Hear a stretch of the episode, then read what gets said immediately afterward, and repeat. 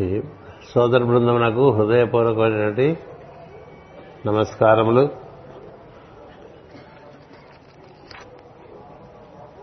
ఈ ప్రవచనం ఒక వరవడిగా సాగుతున్న సందర్భంలో ఇక్కడ పెట్టినటువంటి పుస్తకాలు అందరికీ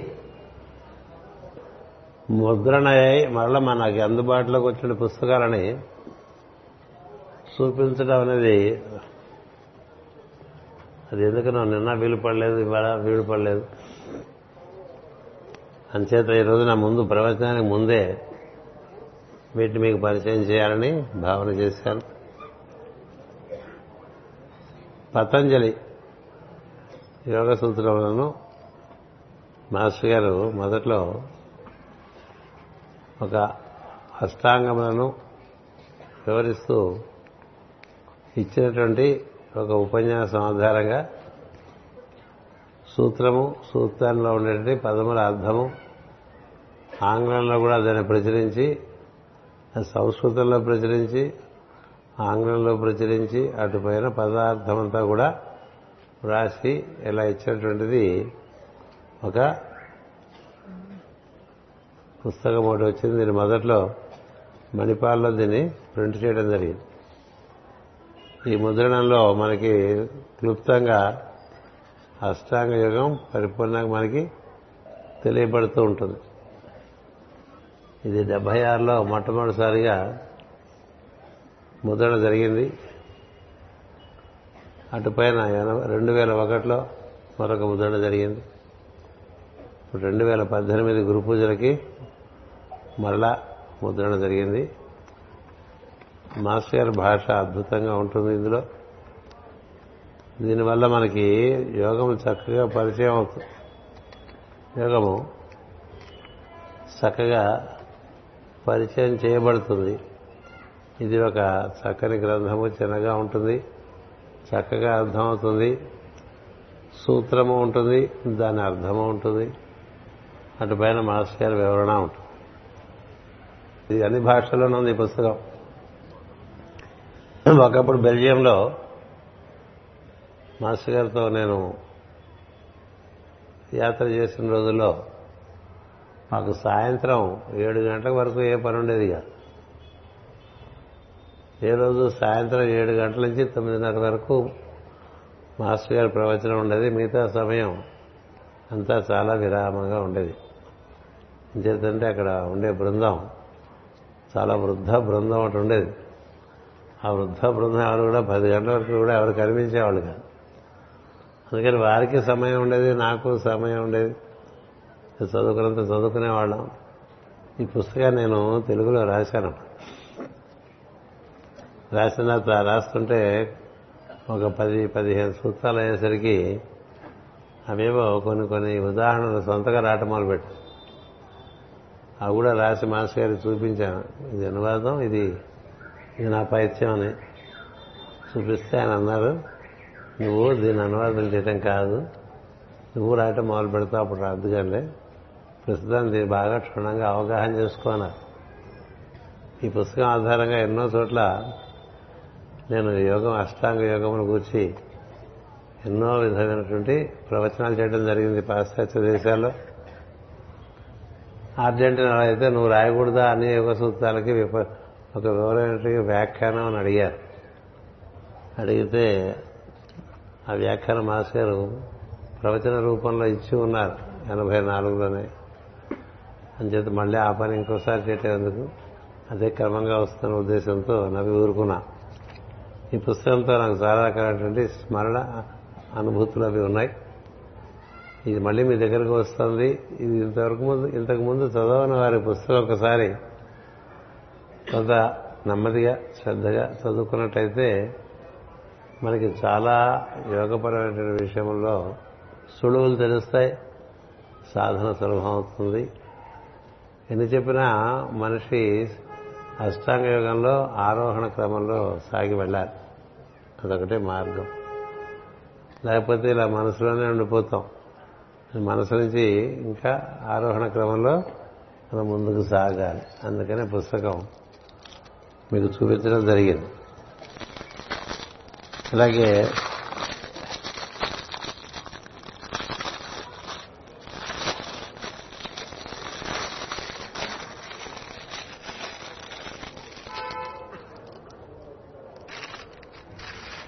కపిల మహర్షి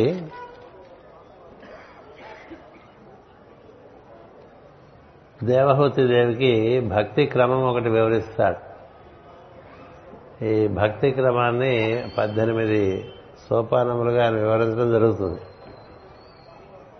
ఆ పద్దెనిమిది సోపానములు ఒకసారి మన పాశ్చాత్యుల కోసం తొమ్మిది రోజుల పాటు వివరించడం జరిగింది. అది కపిల దేవహూతి సమాహాసం మనకి తృతీయ స్కంధంలో ఉంటుంది భాగవతంలో. అది వివరిస్తున్న సందర్భంలో ప్రవచనంలో ఈ మాట చెప్పడం జరిగింది. చెప్తే ఈ భాగవత గ్రంథమును అత్యంత శ్రద్ధాభక్తులతో పఠనం చేసేటువంటి వారు ప్రవచనాల్ని లేఖనం చేసేటువంటి వారు అది ఒక విభూతిగా ఒక వైభవంలో జీవిస్తున్నటువంటి బృందం ఒకటి హైదరాబాద్లో స్త్రీ బృందం.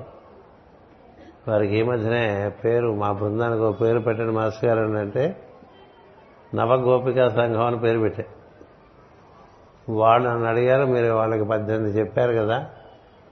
ఆ పద్దెనిమిది కపిల సమాసంలో మీరు వివరించేప్పుడు మాకు పద్దెనిమిది ఒక పద్ధతిలో మాకు వివరణలో మాకు అర్థం కాలేదు.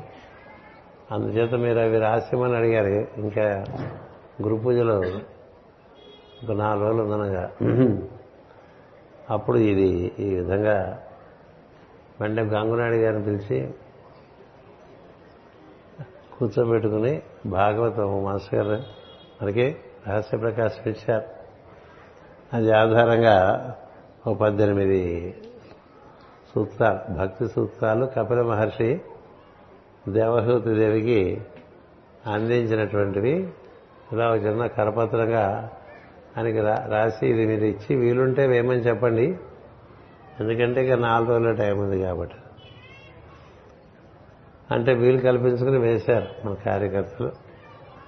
ఇది రాసినప్పుడు గంగునాయుడు గారు నాకు దీన్ని ముద్రించే అనుమతి నాకు ఇప్పించండి నేను నేను ఆ రుసుము నేను చెల్లించుకుంటానని అడిగారు అంతకుముందు ఆయన యోగ ప్రసంగంలో కూడా అడిగారు. అప్పుడు కుదరలేదు. ఈ భాగవత పద్యములు ఇవాడు చూపించాడు రామకృష్ణ శాస్త్రి. అవి వేసేప్పుడు అడిగారు అప్పటికే అవి ఎవరో మేము వేస్తామన్నారు.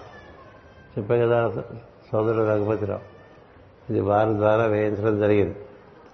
సో దీనికి ఏదో మా వాళ్ళందరి మధ్య ఈ బొమ్మలు చాలా వేస్తూ వస్తున్నారు. అందుకని ఇలాంటి బొమ్మ ఒకటి దీని మీద వేయటం జరిగింది. ఇది ఈ బొమ్మ లోపల విషయం ఇది. ఇవి అంత చదవను. ఇక్కడ చెప్తున్నది అదే. ఈసారి మన ప్రవచనం కూడా భక్తి యోగముల సూత్రములే కదా. అంచేత ఇక్కడ భక్తి యోగంలో కపిల మహర్షి మొట్టమొదటి చెప్పింది స్వధర్మాచరణము. రెండవ చెప్పింది పాంచరాత అర్చనము. అంటే ఏమిటో మీరు చదువుకోండి. మీరు ఇది వివరిస్తుంటే మళ్ళీ ఇది ఆగిపోతుంది. పాంచరాత అర్చనము.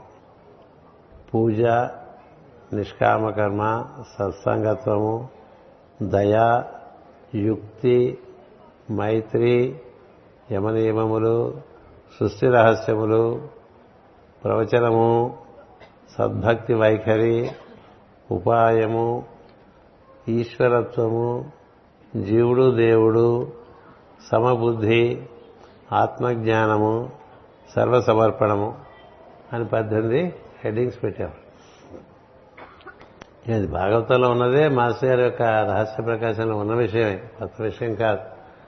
కాకపోతే అక్కడ ఉన్నదాన్ని ఒక క్రమంగా ఏర్పాటు చేసి వాటికి సైడ్ హెడింగ్స్ పెట్టి మనకు అందుబాటులో ఉండడానికి ఇలా పట్టుకోవడం జరిగింది. ఇది మీ అందరికీ పంచుతారు. ఇదొక కార్యక్రమం మీ అందరికీ చూపించడం అనేటువంటిది జరిగింది. అటుపైన మనం వివరించుకుంటున్నటువంటి భక్తి యొక్క సూత్రములు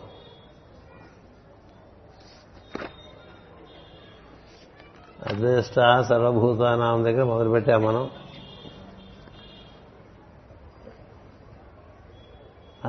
అద్వేష్ట సర్వభూతానాం మైత్రి కరుణయేవచ నిర్మమో నిరహంకార సమదుఃఖ సుఖక్షమి ఇది నేను చెప్పుకోవడం జరిగింది. అలాగే సంతుష్టం సతతం యోగి యథాత్మ దృఢ నిశ్చయ కూడా నిన్నే చెప్పుకున్నాం. ఈ రోజున మనం మయ్యర్పిత మనోబుద్ధి అనే విషయం మీద మొత్తం ప్రవచనం అంతా ఈ మనసు ఏ విధంగా అర్పణ చేయాలి? అది ఏ విధంగా మడతలు పెట్టుకుంటూ ఈశ్వరుడిలోకి ప్రవేశించాలి? అనే విషయాన్ని పొద్దున మనం ప్రవచనం చేసుకోవడం జరిగింది. ఇప్పుడు యస్మాన్నో ద్విజతే లోకో లోకాన్నో ఉద్విజతే చ యహ హర్షామర్ష భయోద్వేగైర్ విముక్త హర్షామర్ష భయో ఉద్వేగైర్ముక్తో ఎస్ సచమే ప్రియాహార ఇందులో మనకి ఒకటి రెండు మూడు నాలుగు విషయాలు ఆచరించవలసినవి అనుసరించవలసినవి ఉన్నాయి. ఇవన్నీ ఒక్కొక్కటి ఆచరించడం పద్ధతి.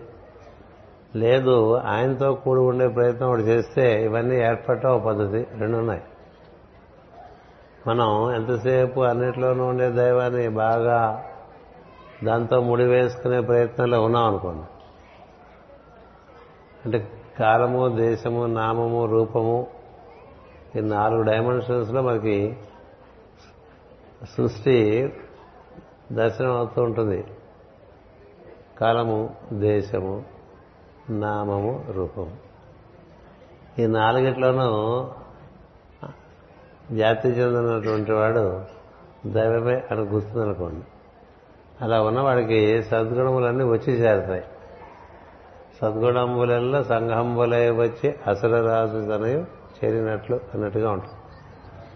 అందుకే తలవానికమైనటువంటి ఒక విషయం అది నిర్వర్తించుకుంటూ ఉంటే అన్ని సద్గుణాలు క్రమంగా ఏర్పడతాయి. లేదా ఏదో ఒకటి అలా సద్గుణాలు మనం దాన్ని అభ్యసించడం అనేటువంటి ఒక ప్రయత్నంలో ఉంటే ఈ సద్గుణాలన్నీ కూడా అవన్నీ ఒక జట్టు ఒక బృందం. నువ్వు ఒకటి పీకితే అది ఇంకోటి కూడా పట్టుకొస్తుంది. గొలుసులాగా ఒక సద్గుణం చక్కగా ఆచరిస్తుంటే ఇంకో సద్గుణం వచ్చి చేరుతుంది. అది ఆచరిస్తుంటే ఇంకోటి వచ్చి చేరుతుంది. అంటే మళ్ళాగా విడివిడిగా పొడి పొడిగా ఎవరికి వారుగా ఉండవు సద్గుణాలు. అవన్నీ కలిసి ఉంటాయి. ఎందుకంటే భగవంతుని గుణాలు అవన్నీ. భగవంతుని గుణాలు మనకి జీవులలో గోచరిస్తూ ఉంటాయి. ఈ గోచరించే గుణాన్ని మనం దర్శనం చేస్తుంటే క్రమంగా దైవం దగ్గర అవుతూ ఉంటాడు. అంచేత కొంత కొంతమంది జీవుల్లో కొన్ని కొన్ని చాలా చక్కగా గుణములు మనకి ప్రకాశిస్తూ ఉంటాయి. అలా ప్రకాశించే వాటిని మనం కూడా మన జీవితంలో మన స్వభావంలోకి తెచ్చుకోవడానికి ప్రయత్నం చేసుకుంటూ ఉంటే చూడండి ఒక మంచి పనికి ఒక మనిషి మొదలు పెడితే దానికి ఆకర్షింపబడి ఇంకో ఆయన చేరతాడు. ఇంకో ఆయన చేరితే దానికి ఆకర్షింపబడి ఆ చేరిన ఆయన తన బొట్టు వాడిని ఇంకోటి పట్టుకొస్తాడు మా ఫ్రెండ్ కూడా ఇటువంటి విషయాల్లో ఇంట్రెస్ట్ ఉంది మీకు సార్. ఆయన కూడా పట్టమంటారా అంటారు కదా? పట్టుకొస్తారు మా తమ్ముడు కూడా ఇంట్రెస్ట్ చూపిస్తున్నాడు పట్టరమంటారా అంటే పట్టరమంటారు అట్లా కదా ఇదంతా ఏర్పడింది. ఒక్కొక్క మనిషి నుంచి అతని ద్వారా డెబ్బై మంది ఎనభై మంది చేరినటువంటి సందర్భాలు కూడా ఉన్నాయి. ఎందుకని ఆ మనిషి వారికి ఉండేటువంటి విశ్వాసం చేత అతని కారణంగా ఎంతో మంది ఇంకా వచ్చేస్తుంటారు. ఉదాహరణకి ఇక్కడ కేఎస్ఆర్ గోపాల్ గారు ఒక ఆయన ఉన్నారు హైదరాబాద్లో ఉంటారు. ఆయన ద్వారా ఆయన బంధుకోటంతో దాదాపు అరవై డెబ్బై మంది వచ్చేసారు. అరవై డెబ్బై మంది. ఎలా ఎందుకు వచ్చారంటే వాళ్ళకి వాటి ఎందు ఆసక్తి ఉన్న వాళ్ళందరూ ఆ విధంగా ఒకరినొకళ్ళు ఒకరినొకళ్ళు ఒకరినొకళ్ళు తెలుసుకుని ఫ్రమ్ మౌత్ టు ఇయర్ అంటాం కదా శృతి అలా వచ్చేస్తూ ఉంటారు. అలాగే ఒక మనిషి ఇప్పుడు రామకృష్ణ చేస్తున్నారు ఆయన ద్వారా ఎంతోమంది కదా? అలాగే రాంప్రసాద్ జోషి ఉన్నారు. ఆయన ద్వారా ఆయన బంధుకోటి బంధుకోటే. ఇటువంటి ఎవరు మిగల.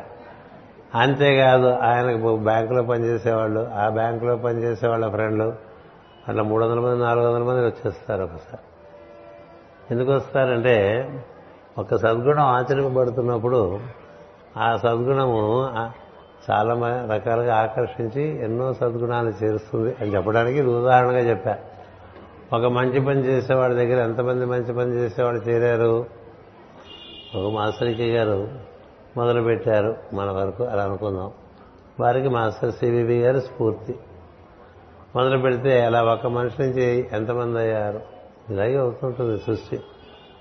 ఒక ఏకమే అనేకమైందని కదా. ఏకోనైక స్తవ కక్యం అంటూ ఉంటాం కదా.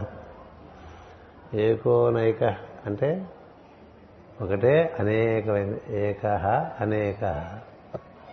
ఒకటి పది అవటం పది వంద అవటం వంద వెయ్యి అవటం వెయ్యి పదివేలు అవటం పదివేలు లక్ష అవటం ఎక్కడ జరుగుతుందంటే ఒక సద్గుణ ఆరాధనము సగుణోపాసన. చిన్న పంచదార కణిక కనబడితే అక్కడికి ఒక చీమ వస్తే ఆ చీమ వెళ్ళి ఇంకా నాలుగు చీమలు పట్టుకొస్తారు పందరు ఉంది పదని తెచ్చుకుందామని.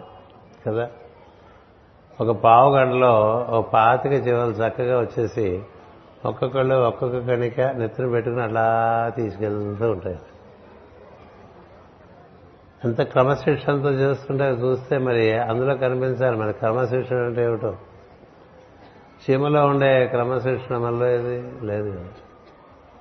అలాగే దోమలో ఉండేటువంటి యుక్తి యుక్తి ఒకటి ఉంది ఈ భక్తి యోగం మీరు ఎన్ని ఏర్పాట్లైనా చేసుకోండి మాకేం పర్వాలేదు మేము వస్తాం మేము మిమ్మల్ని చేరుకుంటాం మాకు కావాల్సింది పుచ్చుకుంటాం అన్నట్టుగా ఉంటుంది. కదా? ఆరో అంతస్తైనా ఉంటాయి. మీకు దోమలు ఆరో అంతస్తైనా చేరిపోతాయి. మీరు ఫ్యాన్ వేసుకున్నా చేరిపోతాయి. మీరు దోమతెర కట్టుకున్నా దోమతెరలోకి చేరిపోతాయి. మీ మీ మీ యొక్క ప్రమత్తత అప్రమత్తత కాదు. మీ ప్రమ అప్ర మీ ప్రమత్తత ఏదో వాటికి చాలా విశ్వాసం ఎక్కడో వీడు దారి చూపించడానికి ఉంటాడో వచ్చేస్తే మా చిన్నతనంలో పడుకునేప్పుడు దోమతలు గట్టు పట్టుకుంటే తెల్లవారు లేచేసరికి దోమలు బోళ్ళు ఉండేవి దోమతలు. ఎలా వచ్చేసినాయి యుక్తి అంటే నీకు దేని ఎందైనా ఒక దీక్ష ఉన్నదనుకోండి ఆ దీక్ష బాగా తీవ్రంగా అంటే తదనుకున్నటువంటి యుక్తి కూడా నీ దగ్గరికి చేరుతూ ఉంటుంది. ఇలా మనకి ఎన్నో గుణాలు కనిపిస్తూ ఉంటాయి. దైవాన్ని చేరటానికి చెవులోనే దోమలోనే ఉన్నాయంటే ఇక అన్నిట్లో అన్నిట్లోనే ఉంటాయి. కదా? అలా గమనించి వాటిని మనం అందుకోవటం అనేటువంటిది భక్తి. గుర్తుపెట్టుకోండి. భక్తి అంటే సృష్టిలో కనబడుతున్నటువంటి సద్గుణములు దర్శించి అవి ఎలా నిర్వర్తింపబడుతున్నాయో గమనించి తదనుగుణంగా మనం కూడా వాటిని అభ్యసించడం అనేటువంటిది భక్తిలో ఉండేటువంటి శ్రద్ధ అనే ఒక భాగం అది. అందుకని శ్రద్ధ గల వారికి అన్ని విషయంలో క్రమంగా తెలుస్తూ వస్తూ ఉంటాయి. అన్ని తెలుస్తూనే ఉంటాయి. ఎందుకు తెలుస్తాయంటే నీకు శ్రద్ధ ఉంది కాబట్టి. అలా మాస్టర్ గారిని చూసి శ్రద్ధగా నేర్చుకునేవారు చాలామంది ఉన్నారు. నేర్చుకుని వికాసం చెందుతున్నవారు ఉన్నారు. కదా? అందుచేత ఈ భక్తి యోగంలో మనకి గుణములు బాగా ప్రదర్శింపబడుతూ. ఈ గుణములు ఎవరి ఎందు ఉంటాయో వారి ఎందు నేనే ఉన్నాను వారితో నేను కూడి ఉన్నాను వారంటే నాకు ఇష్టం ఇట్లా చెప్పుకుంటూ వచ్చాడు భగవంతు భగవంతుడు. అందులో ఇప్పుడు మనం చెప్పుకుంటున్నది ఏంటంటే యస్మాన్నో ఉద్విచతే లోకో లోకాన్నో ఉద్విచతే అంటే మన వల్ల ఇతరులకు భయం కలగకూడదండి. మన వల్ల ఇతరులకు భయం కలగకూడదు. గౌరవం చేత కొంచెం దూరం దూరంగా ఉండటం వేరు మనం వారికి ఒక రావణుడు లాగా ఒక హిరణ్యకశపుడులాగా ఒక కంసుడిలాగా అట్లా భయం కలిగింది. బాంబులు వేసేస్తారేమో అన్న భయం కలగదు కదా? మరి సర్వనాశనం చేసేస్తాడేమో అన్న భయం. మన మనకి కీడు చేస్తాడేమో ఇప్పుడు ఇంతమంది ఉన్నా మనం ఎవరికి ఎవరు ఎవరి గురించి ఎవరు కీడు తడిపెట్టరు కదా. మేలు చేయగలిగితే చేయవచ్చు లేకపోతే లేకపోవచ్చు. కీడు చేయటందుకు ఉండదు కదా.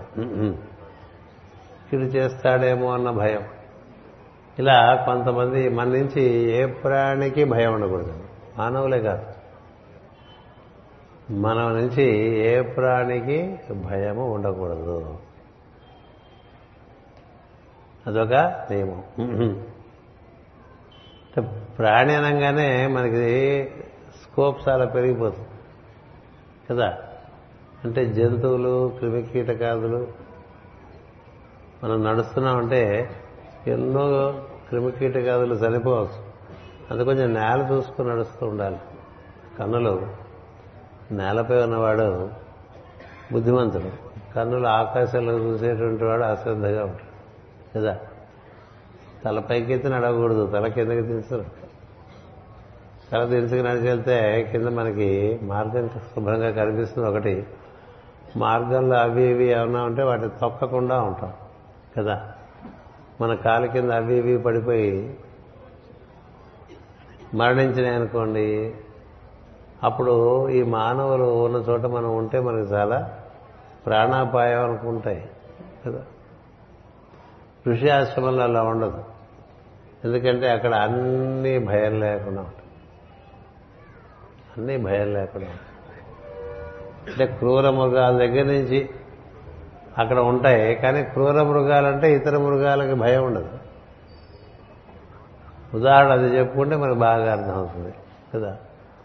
అలాగే ఒక ఒక ఋషాశ్రమంలో మానవులు జంతువులు వృక్షములు అన్నీ కూడా భయం లేకుండా ఉండడమే కాకుండా పరిపూర్ణంగా వికసించి ఉంటాయి ఎంచేత భయం లేని చోట వికాసం ఉంటుంది. భయం ఉన్న చోట చైతన్యం అలా ముడుచుకుపోతూ ఉంటుంది. ముడుచుకు ఒంటి మీద కొంతమంది పువ్వులు ధరించారనుకోండి అది త్వరగా వాడిపోతాయి కొంతమంది దేహం మీద. కొంతమంది దేహం మీద అంత తొందరగా వాడం. కారణం ఏంటంటే వారిలో ఉండేటువంటి తీవ్రతను బట్టి. వారిలో ఉండేటువంటి ప్రశాంతతను బట్టి. ఎంత ప్రశాంత మనస్కులైతే ధరింపబడినటువంటి పుష్పానికి కూడా ఆ ప్రశాంతత అందుతుంది వాడిపోదు. కొన్ని కొన్ని చోట్ల వాడిపోతుంటాయి చాలా త్వరగా వాడిపోతూ ఉంటాయి ఇవన్నీ మనం గమనిస్తూ ఉంటే మనలో ఉండేటువంటి మన దగ్గర వస్తువులు త్వరగా పాడైపోయే తత్వం ఉండేవాడు ఉంటారు కొంతమంది. ఏ వస్తువైనా త్వరగా పాడైపోతుంది. కొంతమంది చేతిలో ఏ వస్తువు పాడవపోవటమే కాక అంతకుముందు కన్నా మెరుగుపడుతూ ఉంటుంది. వస్తువుకు మెరుగు వస్తుంది మన వల్ల. అంటే మన చేతికి ఏదైనా ఇస్తే అది మసైపోవటం ఒక పద్ధతి. మన చేతికి ఏదైనా వస్తే అది మన చేతుల్లో బాగా కాంతివంతంగా మెరవటం ఒక పద్ధతి. రెండు పద్ధతులు దీనివల్ల మనలో ఉండేటువంటి ఈ రజోగుణము ఆ రజోగుణము భయాన్ని కలిగిస్తుంది. బాగా అగ్రెషన్ అంటారు చూసారా? మామూలుగా మనం చెప్పుకుంటూ ఉంటాం ఎక్కడైతే అహంకారం ఎక్కువ ఉంటుందో అక్కడ పరిసర ప్రాంతాలంతా కూడా కొంత భయ ప్రకంపనలో ఉంటుంటుంది అహంకారం అంటే మనకి మూడు రకాల అహంకారాలు ఉన్నాయి. తామసిక అహంకారం ఉంది రాజసిక అహంకారం ఉంది సాత్విక అహంకారం. మూడు అహంకారాలే. ఇందులో రాజసిక అహంకారము తామసిక అహంకారం వలన భయం పుడుతూ ఉంటుంది. సాత్వికమైనటువంటి అహంకారం ఉన్న చోట భయం ఉండదు. భయం పొదులో ఒకరినొకరు మన్నించుకోవటం ఒకరి ఎందు ఒకరి శ్రద్ధ కలిగి ఉండటం ఒకరి ఎందు ఒకరి కర్తవ్యాలు నిర్వర్తించుకోవటం ఇలా సాగిపోతుంది. అందుకని ఇక్కడ భగవంతుడు ఏం చెప్తున్నారంటే నీ వల్ల ఎవరికి భయతరంగములు ఏర్పడకూడదు. ఒకటి నీకు ఎవరి నుంచి భయం కలగకూడదు. రెండు భయం నిన్ను ముట్టుకోకూడదు. అది గొప్ప విషయం కదా. ఎవరి నుంచి భయతరంగములు ప్రసరించవో వారినే భయం కూడా ముట్టుకోదు. ఎవరి నుండి ఎవరు భయం పుట్టించరో వారిని భయం ధరిచారు అదే ఇక్కడ రహస్యం. అంచేత ఇక్కడ భగవంతుడు ఏం చెప్తున్నాడంటే నీవు వీరినంత వరకు సత్వగుణమునందు ఉంటే నీ నుంచి పరిశ్రమలకు భయం కలగదు. భయం కలగకపోతే నీకు భయం కలగదు. ప్రతి చిన్న విషయానికి భయపడిపోతూ ఉంటాం కదా. అది ఫ్యాషన్ కూడా ఈ రోజుల్లో. ఫ్యాషన్ అది. పెద్దదానికి భయపడిపోతుంది ఎందుకు భయపడిపోతూ. ఉంటాం అంటే మనలో రజస్తమస్సులు బాగా అధికంగా ఉండటం వల్ల ప్రతి చిన్నదానికి భయపడుతూ ఉంటాం భయపడుతున్న వారి నుంచి భయం మళ్ళీ అలా పరిసరాలకు కూడా అది వ్యాపిస్తూ ఉంటుంది. పరిసరాలకు వ్యాపిస్తూ ఉంటుంది. భయం ఒక అంటురోగం. అది ఒకళ్ళకి వస్తే వాళ్ళ నుంచి ఎలాంటి వాళ్ళే పక్కన ఉంటే వాళ్ళకే అంటుంది. అక్కడి నుంచి ఇంకోళ్ళకి అంటుంది. ఇంట్లో ఏదో జబ్బు వచ్చిందనుకోండి ఎవరికైనా కొంచెం తీవ్రమైన జబ్బు అయితే ఒకళ్ళ నుంచి ఒకళ్ళు ఒకళ్ళ నుంచి ఒకళ్ళు ఒకళ్ళ నుంచి ఒకళ్ళు అంటించుకుని జబ్బుని ఏది దాని భయాన్ని. అట్లా నీరసంగా ఏదో ఆయనకి పోతాడేమో అన్నట్టుగా ఉంటారు. కదా? ఆ ఇంట్లోకి ఎవరన్నా ప్రవేశిస్తే ఇల్లంతా కూడా అదేదోగా నిరామయంగా ఉంటుంది. మాసరికి గారు ఎవరింట్లో అన్నా బాగుండకపోతే వారింటికి వెళ్ళేవారు. ఏది? అస్వస్థత తీవ్రంగా ఉన్నప్పుడు. వెళ్ళినప్పుడు పేషెంట్ని చూసే ముందు ఇంట్లో ఉండే వాళ్ళందరినీ చూస్తారు. అంటే వీళ్ళ వల్ల అక్కడ ఉండే ఆ రోగికి జబ్బు పెరుగుతుందా తగ్గుతుందా చూసుకునేవారు. ఎందుకంటే ఇలా ప్రతిదానికి భయపడిపోయేవాళ్ళు చుట్టూ చేరారనుకోండి వాళ్ళ వల్ల ఆ రోగికి కూడా భయం వచ్చేస్తుంది. రోగికి భయం వస్తే స్వస్థత జరగదు. రోగి రోగిని నవ్వించాలి. రోగిని ఉల్లాసంగా ఉంచాలి. వాడిని చక్కని సద్విషయములతో సంభాషణ జరిపి వాడి చేతనకి ఉత్సాహం కలిగిస్తుంది. అంతేగాని అయ్యో నీకు ఇంత జ్వరం వచ్చిందా? మొన్న మధ్య ఇలాగే వచ్చిన వాడు చచ్చిపోయాడని చెప్పారు అనుకోండి. మధ్య ఇలాగే మా ఫ్రెండ్ వచ్చింది వాడు చచ్చిపోయాడని చెప్పారు అనుకోండి వీడికి సగం ప్రాణం ముందు. ఆ చుట్టూ ఉండేవాళ్ళు విని ఇంకొంచెం కంట్రిబ్యూట్ చేస్తూ ఉంటారు. అందుకనే ఎవరన్నా మాస్ గారు ఎక్కడైనా వెళ్తే ఆయన చెప్తూ ఉండేవారు. ఏమనంటే మీరు ఇలా దిగులుగా ఉంటుందనుకుంటే దిగులుగా ఉంటే వీడికి జబ్బు తగ్గుతుందనేటువంటి నమ్మకం మీకుంటే నేను ఇంకో పది మందిని పట్టుకొస్తాను అందరం కలిసి దిగులు పడదామని ఇంకో పది మందిని పట్టుకొస్తాను అందరం కలిసి దిగులు పడదాం. ఇలా చేస్తే జబ్బు తగ్గుతుందా జబ్బు పెరుగుతుందా అని అడిగారు. చేత మీరు దిగులుగా ఉండడం వల్ల వీడికి అపకారం జరుగుతుంది తప్ప ఉపకారం జరగట్లేదు సుమా అనేవారు. అంతేకాదు ఉన్న కాసేపులో అందరినీ ఉల్లాసపరిచి రోగిని ఉల్లాసపరిచి వెళ్తే వేసుకున్నటువంటి ఔషధాలు బాగా పనిచేస్తాయి. అలాగే మనకి భయం పోగొట్టేటువంటి పద్ధతుల్లో మనం ఉండాలి తప్ప భయం కల్పించేటువంటి పద్ధతుల్లో మనం ఉండకూడదు. భయం ఎవరికి కలగాలి? రాముడిని చూస్తే రావణుడికి భయం అండి. ఏం చేశాడు రాముడు ఏం చేయలేదు కదా? యుధిష్ఠుడిని చూస్తే ధృతరాష్ట్రుడికి భయం. ధృతరాష్ట్రుడికి. దుర్యోధను వదిలేడు పిల్లగదా ధృతరాష్ట్రుడు మహాజ్ఞాని కానీ యుధిష్ఠుడు అంటే భయం. ఏం చేశాడు యుధిష్ఠుడు ఏం చేయలే. కదా? ఎందుకు కలిగింది భయం? ధృతరాష్ట్రుల్లో ఎందుకు భయం అంటే వీడు మహాధర్మాత్ముడు వీడికి మనం చేసే అపకారం మన కొడుతుంది అని భయం. ధర్మరాజు యొక్క ధర్మం తెలియదే ఉంది.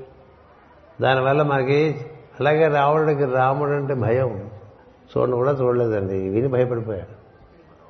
విని భయపడిపోయాడు. అది ఎలా జరిగింది భయం?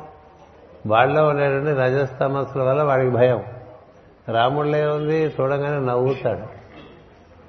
రాముడు రావణుని చూసినప్పుడు నవ్వుతాడండి చిరునవ్వు నవ్వుతాడండి రావణుడు రాముడిని చూడగానే నిర్వీర్యం అయిపోతాడు అందుకనే మొట్టమొదటి రోజు యుద్ధంలో చిత్తుగా ఓడిపోతాడు రాముడి చేతులు.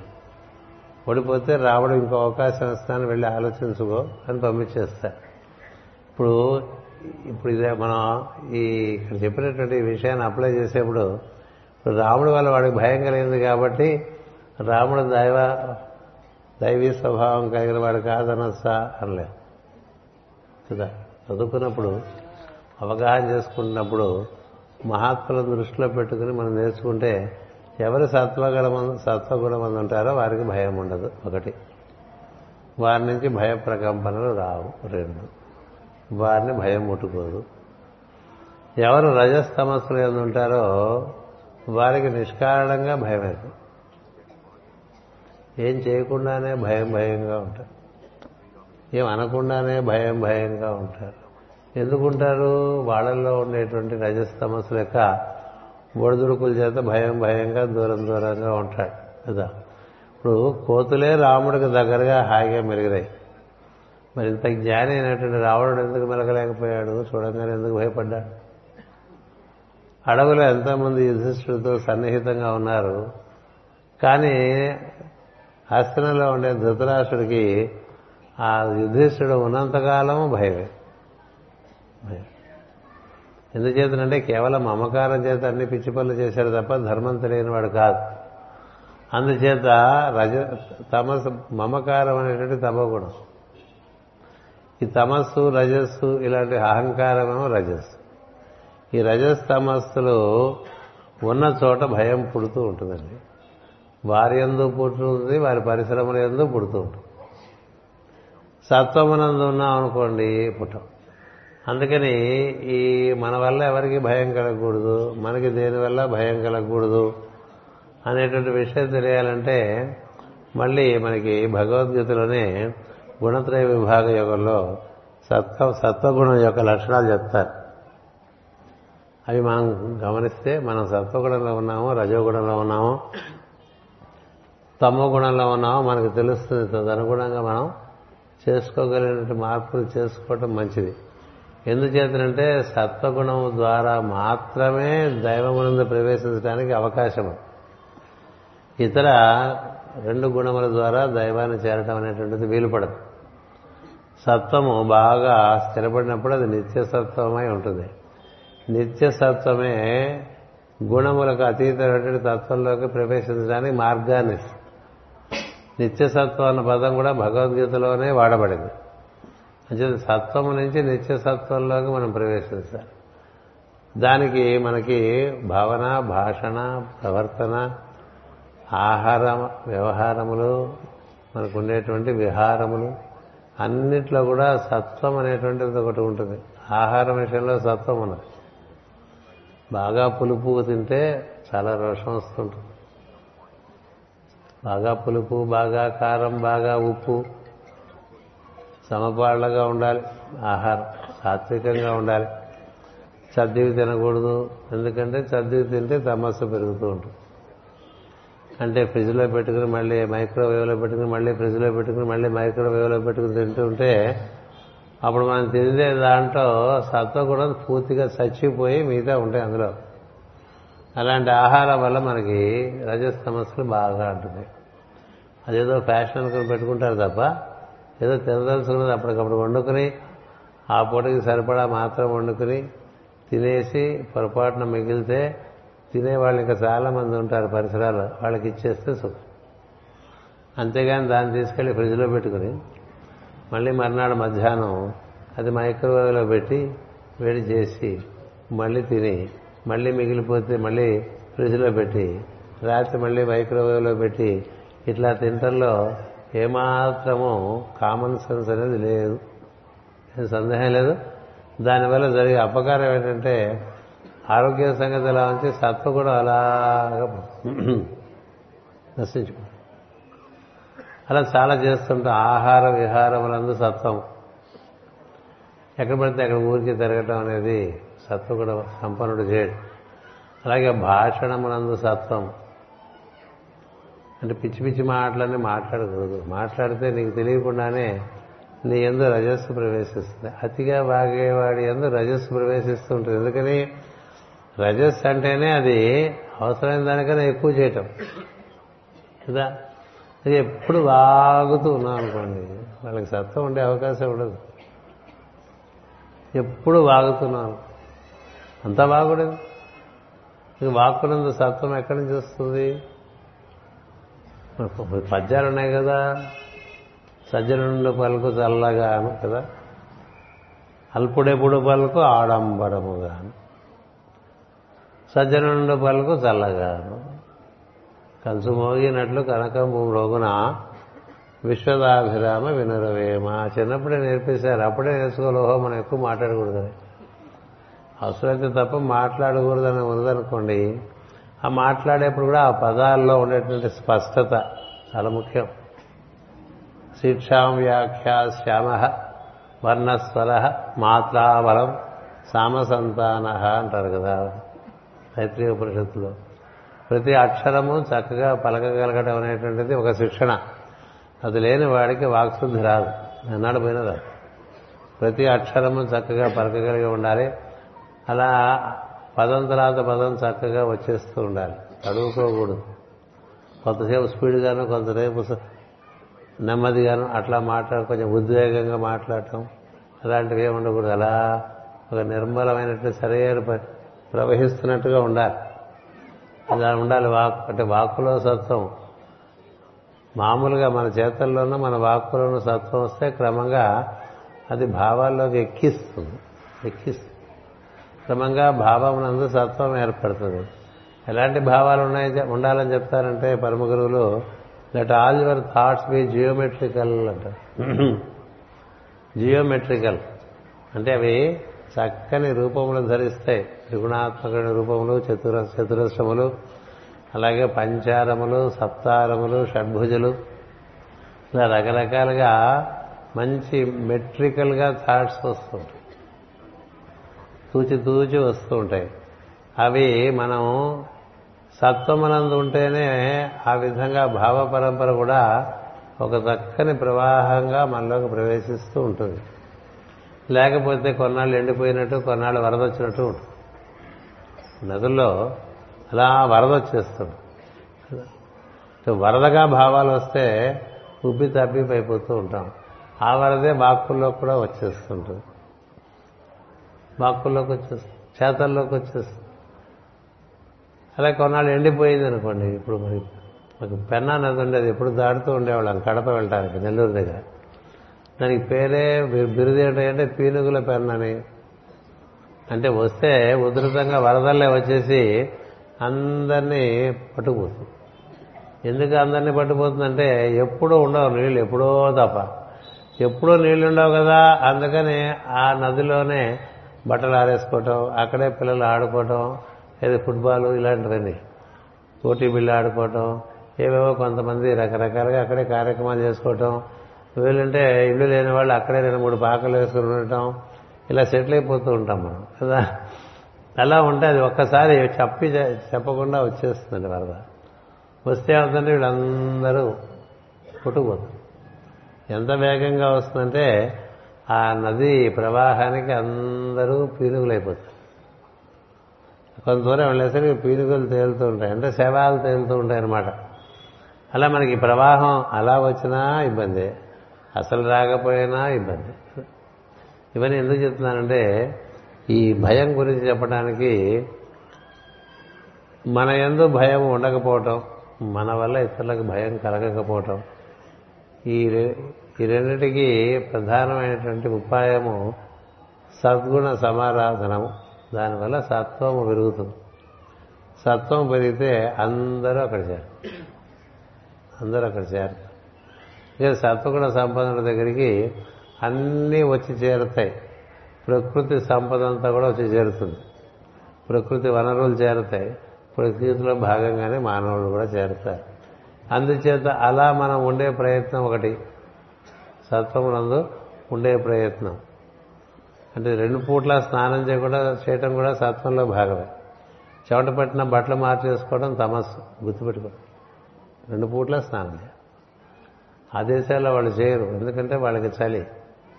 వాళ్ళు ఒక పూట చేస్తే చాలు. మనం ఈ సమశీతోష్ణ స్థితి ఉన్నటువంటి ప్రాంతాల్లో ఉండేటువంటి వాళ్ళం తప్పక రెండు పూట్ల స్నానం చేస్తేనే శుచి ఎక్కడ శుచి లేదో అక్కడ తమస్సు చేరిపోతుంది. తమస్సు వాడి ఫ్రెండ్ రజస్సుని పట్టుకొచ్చేస్తాడు. అందుకనే రావణుడు కుంభకర్ణుడు వాళ్ళిద్దరూ ఫ్రెండ్స్. విభీషణుడు కాదు. కదా విభీషణుడు వాళ్ళిద్దరితోనూ కలవడు. అతను సత్వగుణ సంపన్నుడు కాబట్టి వాళ్ళిద్దరిని తప్పించుకుని రాముడి దగ్గరికి చేరాడు. కుంభకర్ణుడు సరే తింటాడు నిద్రపోతాడు. ఇంక వాడికి ఏం పనే ఉంది? పని ఉంటే చెప్పరా లేకపోతే పడుకుంటానంటాడు. కదా? పని చెప్పు లేకపోతే పడుకుంటానని అలా నెలల తరబడి నిద్రపోయేవాడు కుంభకర్ణుడు. లేచాడంటే భీకరుడే. సరే రెండో వాడు వాడు తమగుణం రావణుడు రజోగుణము. లంకలో నుంచి రక్షింపబడ్డవాడు ఎవడు? విభీషణుడు ఒకడే ఆంజనేయుడు లంకనంతా కాల్చినప్పుడు కూడా ఒక విభీషణుని యొక్క ప్రాసాదమే అంటుకోలేదుటండి లంక దహన చేసినప్పుడు అన్ని భవనములకి అంటించేశాడు ఆంజనేయుడు. ఒక విభీషణ భవనానికి అంటుకోలేదు కాదు ఎంత గొప్ప విషయం. ఇది సత్వగుణం యొక్క ప్రధాన లక్షణం. చిత్త సత్వగుణమును ఆరా మనం అనుసరిస్తే ఈ భయము ఇలాంటివన్నీ చాలా దూరంగా ఉంటాయి. అందుకనన్నా మనం భయం నుంచి బయటపడటానికన్నా ఈ ఈ సత్వగుణాలే ఆశ్రయించి అనుసరించడానికి ప్రయత్నం చేయాలి. ఎక్కువ ఒకే విషయం గురించి చెప్తుంటే మనకు అవ్వదు కదా కార్యక్రమం. తర్వాత కోపము కోపం ఊరికే కోపం వచ్చేస్తుంది.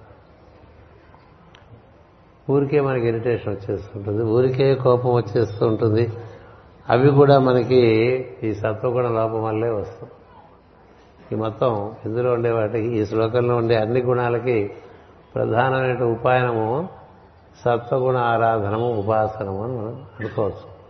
అలాగే ఉద్వేగం చెప్తారు. కోపము భయము ఉద్వేగము అనుమానము ఇవన్నీ పోవాలంటే సత్వగుణాన్ని బాగా ఆశ్రయిస్తే పోతాయి. లేకపోతే చాలా ఉద్వేగం వస్తుంది. మనము ఉద్వేగపడటం ఇతరులను ఉద్వేగపరచడం. చాలామంది ఇతరులను ఉద్వేగపరుస్తూ ఉంటారు.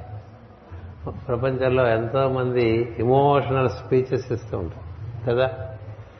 ఈ మత ప్రవక్తలు మాట్లాడుతూ ఉంటే అబ్బో ఏమి ఉద్వేగం ఏ మతమైనా కానీ ఒక ఉద్వేగి మాట్లాడితే వాడు అలా ఊపేస్తూ ఉంటాడు సభని. బాగా ఊపేస్తాడు. ఆ తర్వాత వాడికి నీరసం వచ్చేస్తుంది విన్నవాళ్ళకు కూడా ఏదో పెద్ద వర్షం పడి ఆగిపోయినట్టుగా ఉంటుంది. అమ్మాయారు కదా? ఇలా ఉద్వేగపరిచేది వాతావరణం అంతగా కలుషితం అయిపోతుంది ఉద్వేగం వల్ల పరిసరాలన్నీ కూడా కంగాళి కంగాళిగా అయిపోతూ ఉంటాయి. ఉద్వేగం చాలా డిస్టర్బ్ చేస్తాడు పరిసరాలు. తను బాగా డిస్టర్బ్ అయి ఉంటాడు. పరిసరాలన్నింటినీ డిస్టర్బ్ చేస్తాడు. అందుచేత ఉద్వేగం లేని ఒక దేవతామూర్తిని ఆరాధన చేసామనుకోండి అందుకే మనకు ఆరాధన కూడా సకల గుణములు ఉన్నటువంటి రూపములను ఆరాధన చేయటం వారి చరిత్రను చదువుకోవటం మనకి ఇస్తూ ఉంటారు. అందుచేత మనకి ఈ క్రోధము భయము మనోవ్యాకులత అటుపైన ఉద్వేగము ఇలాంటివన్నీ కూడా ఎవరైతే దాటి ఉంటారో వాళ్ళంటే నాకు ఇష్టం ఉన్నారండి ఎలా వీళ్ళంతా దాటి ఉన్నవాళ్ళు కావాలంటే. అంటే ఉద్వేగంగా ఉంటే గురువు గారు కూడా దగ్గరికి రాడు. వాడేదో కొంచెం అలా అదోలా ఉన్నాడని వెళ్ళిపోతాడు దూరం నుంచి చూసేసి. భయం ఉంటే దగ్గరికి రానివ్వదు దైవీ గుణాలు. భయం దగ్గరికి రానివ్వదు దైవీ గుణాలు.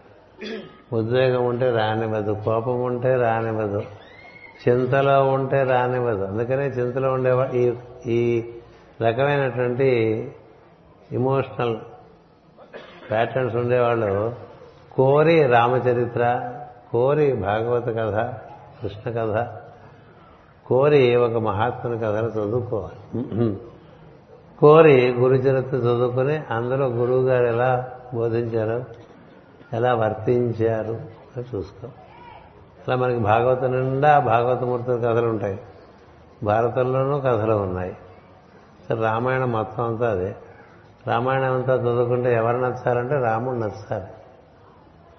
రాముడి రామాయణం చదువుకున్న తర్వాత రాముడి మీద కంప్లైంట్లు ఉన్నాయంటే నీలో సత్వగుణం పరిపూర్ణంగా లేనట్టు.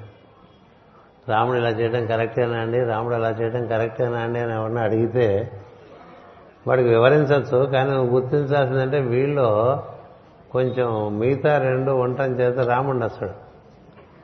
రాముడు నచ్చడానికి చాలా సత్వం కావాలి. వశిష్ఠ మహర్షి నచ్చారంటే చాలా సత్వం కావాలి. విశ్వామిత్రుడు బాగా నచ్చుతాడు అందరికి వశిష్ఠుడు నచ్చాడు. ఎందుకని? వశిష్ఠుడు అదేమిటో ఏమీ లేనట్టుగా ఉంటాడు. అన్నీ ఉన్నాయి ఆయన దగ్గర. ఓ చలివిడ శుద్ధలాగా ఉంటాడు ఆయన చూడటానికి. కానీ సర్వసమర్థుడు బ్రహ్మర్షి విశ్వామిత్రుడు ఎగిరెగిరి పడుతూ ఉంటాడు. అది ఆయన చెప్పుకున్నాడు. ఆయన చెప్పుకోవడం బట్టి మనకు తెలుసు. లేకపోతే విశ్వామిత్రుడు కదా. విశ్వామిత్రుడు చెప్పకపోతే ఎవరికి తెలిసేది కాదు. ఎంత గొప్పవాడు విశ్వామిత్రుడు? ప్రతిరోజు గాయత్రి మంత్రం చదువుకునేప్పుడు ఆయన మన స్మరణ చేసుకోవాలి. కదా? విశ్వామిత్ర ఋషి సవిత దేవత ఇట్లా అంటూ ఉంటాం అంచేత ఆ విశ్వ ఈ ఇవెందుకు మనం ఈ భగవంతుని కథలు చదువుకుంటే మనలో భగవద్భక్తుల కథలు చదువుకుంటే మనలో సత్వం బాగా అనపేక్ష అనేటువంటిది ఇంకొక అనపేక్ష. ఇది సివివి గారు మనకి ఒక నియమంగా ఇచ్చారు. ఎందుకంటే ఒకటి పట్టుకుంటే అందులోంచి అన్నీ వస్తాయని. ఏది అపేక్షించదు ఎవరి దగ్గర నుంచి? ఏది ఇతరుల దగ్గర నుంచి ఏమీ ఆపే అపేక్షించడంటే వాడు ఇది ఇస్తే బాగుండు వాడు అది ఇస్తే బాగుండు. మన గోదావరి జిల్లాలో సామెత ఉంది. మా ఇంటికి వస్తే ఏం తెస్తావు? మీ ఇంటికి వస్తే ఏమిస్తావని మీ ఇంటికి వస్తే ఏమిస్తావు మా ఇంటికి వస్తే ఏం చేస్తావు? అంటే రెండు పక్కల నుంచి మనకే అనమాట కదా? అనపేక్షిత్వం అంటే ఎవరు ఎప్పుడు దేన్ని ఆశించకుండా తన కర్తవ్యాన్ని నిర్వర్తిస్తాడో వాడికి కావలసినవన్నీ ప్రకృతి ఏర్పాటు చేస్తుంది. ఈ సత్యం. కర్తవ్యమునందున్న వాడికి ప్రకృతి చాలా సహకారాన్ని అందిస్తూ ఉంటుంది. కోరికల ఎందున్న వాళ్ళకి ముప్ప తిప్పలు పెట్టేస్తారు ప్రకృతిలో ఉండే రహస్యం అది. మూడో అధ్యాయంలోనే చెప్తారు అది. భగవద్గీతలో. కామ్యకర్మ కర్తవ్య కర్మ కామ్యకర్మ కర్తవ్య కర్మ కామ్యకర్మ అంటే కోరి పని దానికోసం దీనికోసం ఇంకో దానికోసం పనిచేసే వాళ్ళకి ఎప్పుడూ చిక్కులు ఉంటాయి ఇంకా కర్మ ఏర్పరచుకుంటూ ఉంటారు. ఆ కర్మలోంచి పర్యవసనాలు ఉంటాయి. చేసే పనిలోంచి పూర్వకర్మ దగ్ధమవటం కాకుండా కొత్త కర్మ వస్తూ ఉంటుంది మళ్ళీ ఆగామి కర్మని. ఒక పని చేయటం వల్ల ఒక అప్పు తీర్చడానికి ఇంకో అప్పు చేసినట్టుగా ఉంటుందండి. అప్పు తీర్చడానికి అప్పు చేయటం ఈ అప్పుకి వడ్డీ కట్టడానికి అప్పు చేయటం కదా. అప్పుకి వడ్డీ కట్టడానికి మళ్ళీ అప్పు చేశారనుకోండి అప్పు పెరుగుతూనే ఉంటుంది. అలా చేసే పనుల్లోంచి ఇంకా కర్మ పెంచుకునే ఒక అజ్ఞానపూరితమైనటువంటి కార్యక్రమం ఒకటి ఉంది. చేసే పనుల్లోంచి ఉన్న కర్మని నిర్మూలన చేసుకోవటం ఒక పద్ధతి. ప్రారంభ కర్మ అనుభవించి తీరాలి. అది నిర్వర్తించుకునే లోపల ఏవో కొన్ని అడ్డదారులు తొక్కే ఉంటాం మనసు ఎప్పుడు అడ్డదారులే చూపిస్తుంటుంది బుద్ధి ఎప్పుడు అలా వద్దురా అని చెప్తూ ఉంటుంది. మనసు ఎప్పుడు కన్సెషన్స్ చూస్తూ ఉంటుంది చోట ఏదైనా పిలిదారి దొరుకుతుందేమో చూస్తూ ఉంటుంది బుద్ధి అలా కాకుండా దాన్ని ఎదుర్కొని దాన్ని నిర్వర్తించవలసిన విధంగా నిర్వర్తించి దాన్ని పరిష్కరించుకోమని చెప్తుంది కదా? మనకి ఎప్పుడు చేయవలసిన దానికి సులువైన మార్గాలు వెతుక్కుంటూ ఉంటాం. కదా? చేయవలసిన పని తూచా తప్పకుండా చేస్తూ ఉంటే నీకు సుడు వస్తుంది. ఇలా కోటేశ్వరరావు గారు చెప్పారు గురు పూజలు చూడండి ఎంత బాగా జరుగుతున్నాయో. ముప్పై ఐదేళ్ళ క్రితమే ఇప్పటికీ ఎంత మారిపోయిందో. ఎందువల్ల? చేస్తూ ఉంటే మనకి సుడు వస్తూ ఉంటుంది కదా. సాధనమున పనులు చేయకూరు భూమిలోన. అదే పని అదే విధంగా ప్రతి వాళ్ళు చేస్తూ ఉండడంలో వాళ్ళందరికీ ఇది మనం ఇంగ్లీష్లో చెప్తూ ఉంటాం ఫిష్ టేకింగ్ టు వాటర్ అని. అలా చేప పిల్లని నీళ్ళకు వదిలేస్తే అలా గలగలగలగల వెళ్ళిపోతున్నారు. అట్లా ఇంత గురు పూజలు నిర్వర్తించే కార్యకర్తలు వాళ్ళేం పెద్ద ఇదివరకు శ్రమపడేవారు. ఇప్పుడు మళ్ళీ పొద్దున్నే అందరూ మళ్ళీ ఫ్రెష్గానే ఉంటారు పద్నాలుగో తారీఖు. పదమూడో తారీఖు కార్యక్రమాలు అయిపోయినా పద్నాలుగు అందరూ ఫ్రెష్గానే ఉంటారు. ఎందుకని అలవాటు అయిపోయింది కానీ దీన్ని ఎట్లా తప్పించుకుందాం అనుకునే వాడికి ఉపయోగం లేదు. అసలు వెళ్ళిన చోట అసలు జీవితమే కోరికల కోసం అనేటువంటి పద్ధతి ఒకటి ఉంటుంది. డిజైర్ బేస్డ్ లైఫ్ ఒకటి డ్యూటీ బేస్డ్ లైఫ్ ఒకటి. కామకర్మ కర్తవ్య కర్మ. భగవద్గీత అంతా కూడా కర్తవ్య కర్మనే చెప్తుంది. దానికి ఇంకో పేరు కార్యం కర్మ అని చెప్తుంది. చేయవలసిన పని. చేయవలసిన పని ఏంటంటే కర్తవ్యమే చేయవలసిన చేయవలసిన పని ఎందు నీవు నిమగ్నమై ఉంటే నీకు రావలసినవన్నీ కూడా ప్రకృతి ఏర్పాటు చేస్తూ ఉంటుంది. ప్రకృతి తల్లి వంటిది చాలా సహకరిస్తూ ఉంటుంది. నీవు కర్తవ్యములందు ఉన్నప్పుడు నువ్వు కోరికలు ఎందున్నప్పుడు సహకరించదు. కోరికలు ఎందున్నప్పుడు శిక్షణ ఇస్తుంది. కర్తవ్యం నందున్నప్పుడు దోహదపడి నీ కర్మ నిర్మూలన చేస్తూ ఉంటుంది. మనం ఏం చేయాలి అనే దానికి ప్రతి ప్రతిప్పుడు ప్రతిదానికి కర్తవ్యం చూసుకోవాలి. కిం కర్తవ్యం అన్నారు కిం కర్తవ్యం అన్నారు ఏమిటి మన కర్తవ్యం? ఇక్కడికి వచ్చామంటే ప్రతి వాళ్ళకి వాళ్ళదైన కర్తవ్యం ఉంటుంది. తదనుగుణంగానే మనకు ప్రవర్తిస్తే పర్యవసానాలు ఉండవు. లేకపోతే పర్యవసానాలు ఉంటాయి. అంచేత గురు వెళ్తే మనకి ఏం దొరుకుతుంది? భోజనం బాగా దొరుకుతుందా? మంచి కుర్చీ దొరుకుతుందా? పడుకోవడానికి చోటు దొరుకుతుందా? అవి కాదు చూడాల్సింది. గురు పూజలకు వెళ్తే ఏం దొరకాలి? గురు సాన్నిధ్యం దొరకాలి. గురు సాన్నిధ్యం కోసం గురు పూజలకు వచ్చేవాడు త్రికరణ శుద్ధిగా గురు సాన్నిధ్యం కోసం ప్రయత్నం చేస్తుంటే అలాంటి వాడికి ప్రకృతి సహకరించి వాడిని చాలా జాగ్రత్తగా చూసుకుంటుంది ఇంత గురు పూజల్లోనూ కూడా. అలాగే కొంతమంది తీర్థయాత్రలు చేస్తే నానాగడ్డి కలుస్తుంటారు కదా? కొంతమంది తీర్థయాత్రలకు వెళ్తే అలా పువ్వులో పెట్టి తీసుకొచ్చేసినట్టుగా వచ్చేస్తారు. కొంతమంది వెళ్ళిపోయాడు కొండ చర్యలు పడిపోయి రెండు రోజులు అక్కడే ఉండిపోవటం ఉంటుంది. కొంతమంది వెళ్తే ఏ కొండ చర్య పడదు అప్పుడే క్లియర్ అయిపోయిందని చెప్తారు. మనం వెళ్ళేసరికి ట్రాఫిక్ క్లియర్ అవుతుంది అనుకోండి కర్తవ్య కర్మలో ఉండేవాడికి ట్రాఫిక్ క్లియర్ అయిపోతూ ఉంటుంది వెళ్ళిపోతూ ఉంటాడు. కామ్యకర్మలో ఉండేవాడికి ప్రతిదీ అడ్డే పెద్దానికి అడ్డుపడిపోతుంది అన్నీ అడ్లే ఏం చేద్దా? నువ్వు నేర్చుకోవాల్సింది ఉంది. ఎప్పుడు ఎయిర్పోర్ట్స్కి వెళ్ళేప్పుడు పాశ్చాత్య దేశాల్లో కానీ ఈ దేశంలో కానీ ప్రత్యేకించి బెంగళూరులో ట్రాఫిక్ అంటే భయం కదా వెళ్తూ ఉంటాం కదా. వెళ్తూ ఉంటే మనకి తెలుస్తూ ఉంటుంది మన బట్టే మనకి ట్రాఫిక్ అడ్డుపట్టమా ట్రాఫిక్ ఓపెన్ అయిపోయి మనకి దారి ఆ సమయానికి రావటమా? కొంతమంది ఇలా రోడ్డు మీద వెళ్తుంటే లిఫ్ట్ వస్తూ ఉంటుంది వాళ్ళకి. సార్ కారు ఎక్కుతారని ఎవడో తెలిసిన వాడు వచ్చేస్తాడు ఎక్కడి నుంచో. కొంతమంది అలా వెళ్తుంటే ఏ లిఫ్ట్ రాదు. ఏ లిఫ్ట్ రాదు. ఎందుకు ఇలా జరుగుతుందో? కొంతమంది గిలాయం జరుగుతుంది కొంతమంది కళాయం జరుగుతుంది. మనం ఎండలో బాగా నడుస్తూ ఉంటే అలా నల్లటి మేఘం ఒకటి వచ్చి పైన మనకి ఛత్రంలాగా ఏర్పడే సందర్భాలు ఉంటాయి. కొంతమంది వెళ్తుంటే ఏం ఏర్పడపోగా అడ్డంకులు వస్తుంటాయి. కొంత కొంతమంది కొన్ని కొన్ని పనులు చేస్తుంటే అన్నీ అడ్డంకులే. కొంత కొంతమంది కొన్ని కొన్ని దుస్సాధ్యమైన పనులు చేస్తుంటే అంతా సహకారమే. దుర్గమ కార్య జగతకే చేతే సుగమ అనుగ్రహ సుమరేదైతే అంటాం కదా. ఆంజనేయుని యొక్క చాలీసాలు. అంటే కొంతమందికి అట్లా వెళ్ళిన చూడల్లా దారి చేస్తుంది. బసుదేవుడికి దారి చేయలే. ఇప్పుడు ఇంత వర్షం పడుతోంది నది చాలా పోటులో ఉంది. నేను ఎట్లా దాటుతానన్న భావం లేదు. కృష్ణుడిని తీసుకుని వెళ్ళిపోవటం మన కర్తవ్యం అనుకున్నాడు వెళ్ళిపోయాడు నదిలోకి. వెళ్ళిపోతే ఆయన పీక లోతుల్లోకి వెళ్ళిపోయిన తర్వాత అప్పుడు దారిచ్చింది. దారి ఇచ్చింది మనబోటి వాళ్ళు అయితే దారిస్తుందేమో చూద్దామని కూర్చుంటాం. అప్పుడు దారి దిగితే సంసిద్ధులకి సిద్ధిస్తాయి. సంసిద్ధత లేని చోట ఏం సిద్ధించాం? సంసిద్ధత ఉన్న చోట అన్నీ సిద్ధిస్తూ ఉంటాయి. సంసిద్ధత లేని చోట ఏం సిద్ధిస్తాయి? అన్ని అనుమానాలే అన్ని ఎందుకని వీళ్ళ జీవితం అంతా ఆపేక్షలతో కూడి ఉంటుంది. ఆపేక్షలు అంటే మమకారం అని కాదు ఇక్కడ. నాకు అది కావాలి నాకు ఇది కావాలి కదా?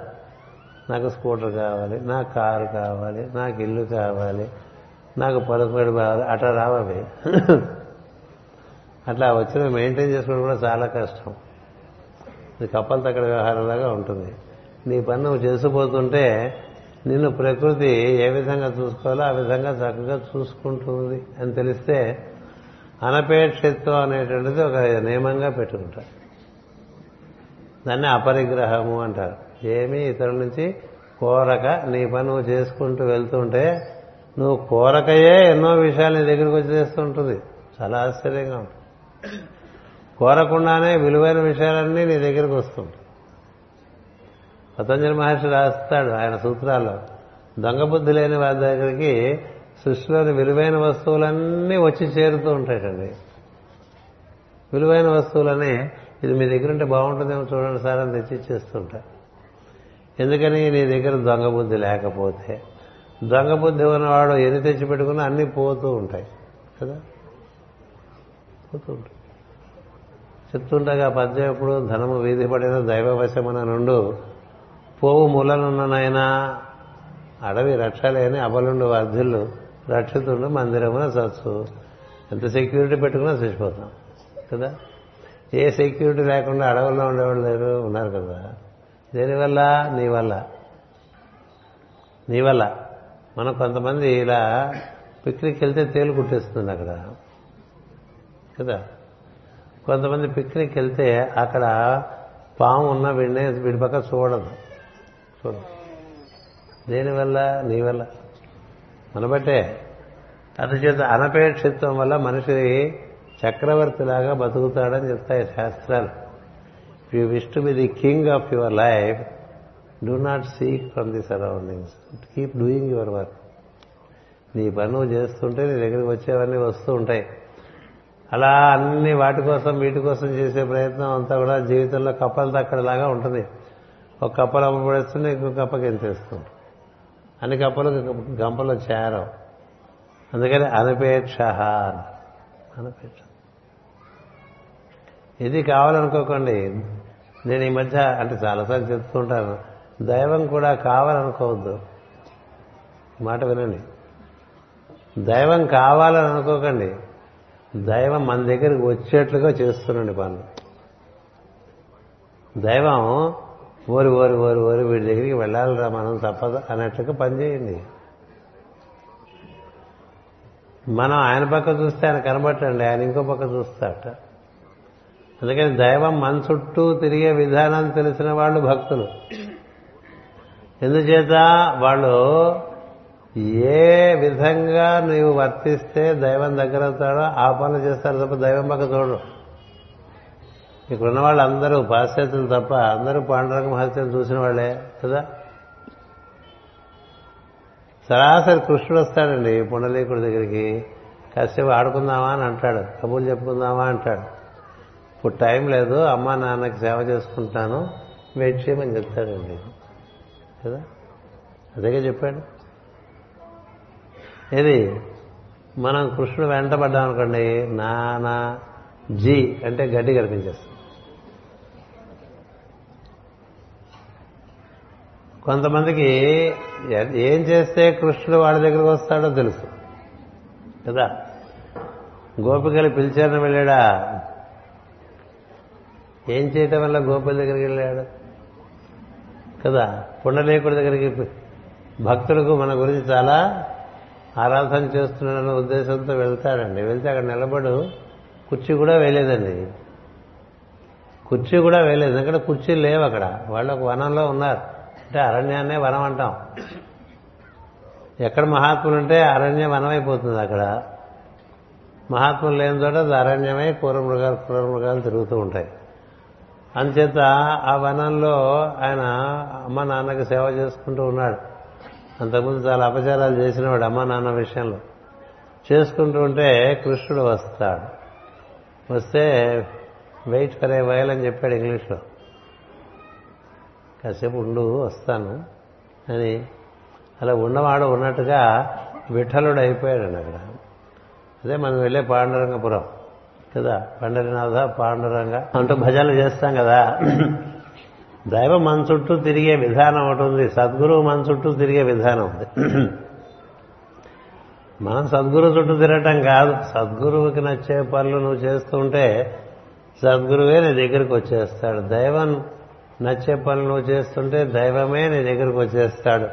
రాజు మెచ్చుకునే పనులు చేస్తుంటే రాజే నీ దగ్గరకు వచ్చేస్తాడు. అంతే కదా?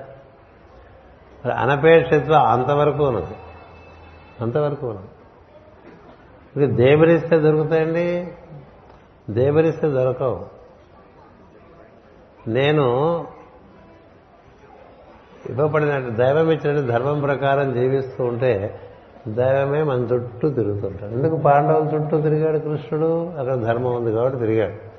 కదా? ఇంకోళ్ళ చుట్టూ ఏదో తిరగలేదు? అది విధానం. అంచేత మనం గురువు అనుగ్రహం పొందాలి దైవ అనుగ్రహం పొందాలి వారి సాన్నిధ్యం మనకు లభించాలి అంటే మనం చేసే పనులు ఇంకా బాగా చేయాలి. అంటే పిచ్చి పనులు కాదు.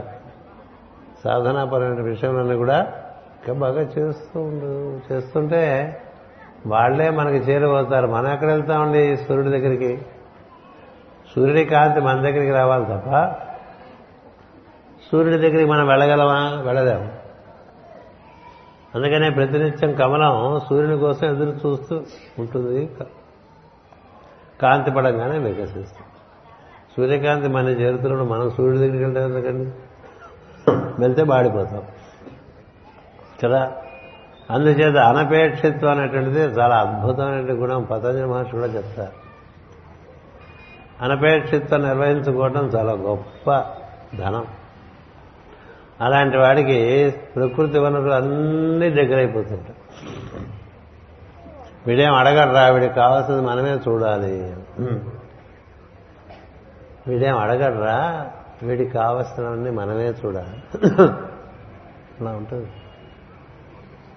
చాలా అద్భుతమైనటువంటి సాధన అది. అడగని వాడి దగ్గరికి అన్నీ వస్తాయండి. అడుక్కు తినేవాడి దగ్గరికి ఏం రావు. ఇది ఒక రహస్యం ఉంది సృష్టిలో. అందుకని నీవు చేయవలసినటువంటి కర్తవ్యము నిర్వహణము అందులోంచి నీకు వచ్చినటువంటి సంపద దానము. చేసుకుంటూ ఉంటే నీవు అలా పెరుగుతూ వస్తూ ఉంటాయి ఇస్తే వస్తుందని ఇవ్వకూడదు. ఇవ్వటం నీ తత్వం అయిపోవాలి ఇస్తే వస్తుందని ఇస్తే రాకపోవచ్చు. కదా? ఇస్తే వస్తుందని ఇవ్వకూడదు. ఇస్తూ ఉండదు. నీ దగ్గర చేరింది నీకు వీళ్ళంతా పంచుకుంటూ ఉండు. ఏదైనా జ్ఞానమైనా ద్రవ్యమైనా నీ బలం పది మందికి పంచుతూ ఉండు. వాడు సంతోషిస్తాడు. సంతోషించి చేరువవుతాడు అది గురు రూపంలో చేరువవచ్చు ఏ రూపంలో అయినా చేరువవచ్చు దానికి ఎన్నో ఉదంతాలు ఉన్నాయి. అన్ని ఉదంతాలు చెప్పుకుంటే మనకు ముందుకు సాగలేం కాబట్టి ఉదంతాలు మీరు చదువుకోవచ్చు. భక్తుల జీవితాల్లో అవి కోరికల పుట్టలు కావు భక్తుల జీవితాలు. కర్తవ్య నిర్వహణలోనే ఉంటారు. పలికిడివాడు రామభద్రుండట పలికిడిది భాగవతమట పలికించేవాడు రామభద్రుండట. నే పలికిన భవ హరమగునట వేరుండు పలుకక నేరా అని రాయటం మొదలుపెట్టాడు ఆయన భాగవతం. కదా? రైతు బిడ్డేగా? రెండు ఎకరాల భూమి అంతే. అంతకన్నా ఏం లేదు పతనం వచ్చి అదే దున్నుకుంటూ అందులో పడినది తింటూ పిల్లలు పెట్టుకుంటూ ఈ భాగవతం రాసుకుంటాడు చెట్టు కింద కూర్చుని భాగవతమే ఇంట్లో కూర్చుని భాగవతమే. అలా రాస్తుంటే జీవితం అంతా పండిపోయింది అంతా సమృద్ధి. దైవమే తన దగ్గరికి వచ్చాడు. తనకు డైవర్ట్ వస్తే దైవమే వచ్చి రాసి పెట్టాడు కూడా కదా? అలా ఉండాలి లైఫ్. అంటే ఈవెన్ అమాంగ్ భక్త రాజభక్తి అని ఉంటుంది. అంటే నా దగ్గరికి దైవం రావాలి తప్పదు. అనే పరిస్థితి క్రియేట్ చేసుకోవాలి అంతేగాని ఊరికే నీ చుట్టూ నీ చుట్టూ నీ చుట్టూ తిరుగుతుంటే మన చుట్టూ తిరుగుతున్న వాళ్ళు ఏందో మనకు వాల్యూ ఉండదు కదండి. ఉంటుందా? ఎప్పుడు మన చుట్టూనే తిరుగుతుంటే వాళ్ళ దగ్గర వాళ్ళ వాల్యూ తగ్గిపోతూ ఉండదు. అలాగే మనం కూడా ఎవరి చుట్టూ తిరగక్కల నిజానికి భక్తుడు ఎవరి చుట్టూ తిరగ ఇంక వేరే స్వామి లేడు భక్తుడికి. ఇంకో స్వామిత్వం ఒప్పుకోడు. అందుకనే రాజాశ్రమంకి రా రాజా రాజుడు కొలువులో నువ్వు ఉండు బాగుంటుందని చెప్పిన పోతన మాత్రం వెళ్ళాడు. తుకారాం వెళ్ళాడు. వీళ్ళందరూ వెళ్ళారు. ఎందుకు వెళ్ళారంటే ఒక స్వామి ఉన్నాడు. ఇంకో స్వామి ఎందుకు మనకి? కదా? ఈ స్వామి చూసుకుంటాడు. అందుచేత మా నాన్నగారు రాముడే తనకు స్వామి అనుకున్నారు. అందుకని పై ఆఫీసర్లు కూడా పట్టించుకున్నారు కదా. రాముడు ఉన్నాడు నేను చేయాల్సిన పని నేను చేస్తాను నాకు లభించేవంతా రాముడే ఇస్తాడు అనుకున్నాను తిరిగేశారు హాయిగా బతికేశారు. ఈ ఆఫీసర్ని కాకా కొట్టుకుంటూ వాళ్ళ చుట్టూ తిరుగుతూ ఉన్నాడు గడపల. ఇది అలా ఉండాలి జీవితం. అంటే అలాంటి వాడిని నిరపేక్షలు ధీరులు నిరపేక్షలు అంటుంటారు. అలాంటి ధీరత్వం ఉండాలి భక్తుల్లో దీనత్వం ఉండకూడదు. భక్తులు అంటే అలాగా వంగిపోయి అలా దీనమైన మొహం పెట్టుకుని వెరిచూపులు చూస్తూ ఉండకూడదు. అలా ఉండకూడదు. ధీరగా చాలా ధీరుడై ఉండాలి. బాయ్ భలేగా ఉన్నాడు వీడన్నట్టుగా ఉండాలి. చూస్తే కాస్తది ఉంటే ఇలా ఉండాలిరా అన్నట్టుగా ఉండాలి కదా? ఎందుచేత దేవుడు ఉన్నాడు నాకు అనేటువంటి భావన. దైవం నాతో ఉన్నాడు నాకేమిటి భయం? తక్కువేమి మనకు రాముడు ఒక్కడుండు కదా? అలా ఉంటాడు భక్తుడు. దీనివల్ల? అనపేక్షిత్వం ఈ అనపేక్షిత్వం చాలా చెప్పు ప్రతి ఒక్కటి చాలా చెప్పుకోవచ్చు. ఇలా చెప్పుకుంటే ముప్పై మూడు ప్రవచనాలు కావాలి. మనకి ముప్పై మూడు ప్రవచనాలు లేవు. ఏడు ప్రవచనాల్లో చెప్పుకుందామనే ప్రయత్నం. నిజానికి ఉదాహరణలో చెప్పుకున్నప్పుడే మనకు ఆ గుణం యొక్క విలువ బాగా తెలుస్తూ ఉంటుంది. ఉదాహరణ ఊరికే మామూలుగా చెప్పేస్తే సాదా సీదాగా అంత బాగా వంట పడదు. అనపేక్ష శుచి. శుచి. శుచి శౌచము అంటారు కదా పతంజలి మహర్షి. మీరు ముందు బాహ్యంగా ఎంత శుచిగా ఉండాలో అంత శుచిగా ఉండండి. బాహ్య శుచి అంత శుచి. రెండున్నాయి. నేను లోపల శుచిగా ఉన్నాననే ఒక అహంకారం వద్దు. నేను లోపల శుచిగా ఉన్నానండి నేను బయట శుచిగా ఉండడానికి పెద్ద పట్టించుకోను. అంటే క్రమంగా బయట శుచిగా ఉండకపోవటం అనేటువంటి తమో గుణం లోపలికి వ్యాప్తి చెందుతుంది. తమో గుణం కానీ రజోగుణం కానీ అవి ఆక్రమించే బుద్ధి వాటికి ఎక్కువ. అసురుడు కదా ఆక్రమణ ఉంటుంది. ఆక్రమణ అంటాడు అంతే. ఆక్రమణ అంటే ఇంకంతే ఎలా వాడు పాకిపోతాడు కదా? అందుకని బయట శుచి లేదనుకోండి లోపల శుచి కూడా పోతుంది. నరుడు జూదానికి ద్వాపరుడితో జూదానికి ఆడటానికి ముందు ఒక సందర్భంలో కాళ్ళు కడుక్కునేప్పుడు వెనకాల భాగాన్ని కడుక్కోలేదు అండి సరిగ్గా. ఇప్పుడు కాళ్ళే కడుక్కోలేండి కదా? కాళ్ళు కడుక్కునే ఉంది లోపలికి వెళ్ళి బయటకు వస్తే బయటకు వెళ్ళి లోపలికి వస్తే కాళ్ళు కడుక్కుని లోపలికి వెళ్ళేవాళ్ళు కదా. మాటి మాటికి కాళ్ళు కడుక్కోవటం చేతులు కడుక్కోవటం ఉండేది. ఆ కడుక్కోవటంలో వెనకాల భాగం సరిగ్గా తడవలేదుట. తడవపోతే ఆ అశుచిలోంచి లోపలికి వచ్చేసాడు ద్వాపరుడు. ప్రవేశించేసరికి దూదల్లో ఓడిపోతాడు నలుడు. దూడిపోతే రాష్ట్ర కష్టాలు పడతారు. ఎందుకు ఇలా కష్టాలు వచ్చినాయంటే శుచి లేకపోవటం. అలాగే భారతంలో కథ ఉంటుంది. ప్రదోష కాలంలో దైవానికి నమస్కారం చేసుకోవటం ప్రాతకాలంలో దైవానికి నమస్కారం చేసుకోవటం అని రెండు విధులు ఉన్నాయి మనకి విధానం ఏదైనా కావచ్చు.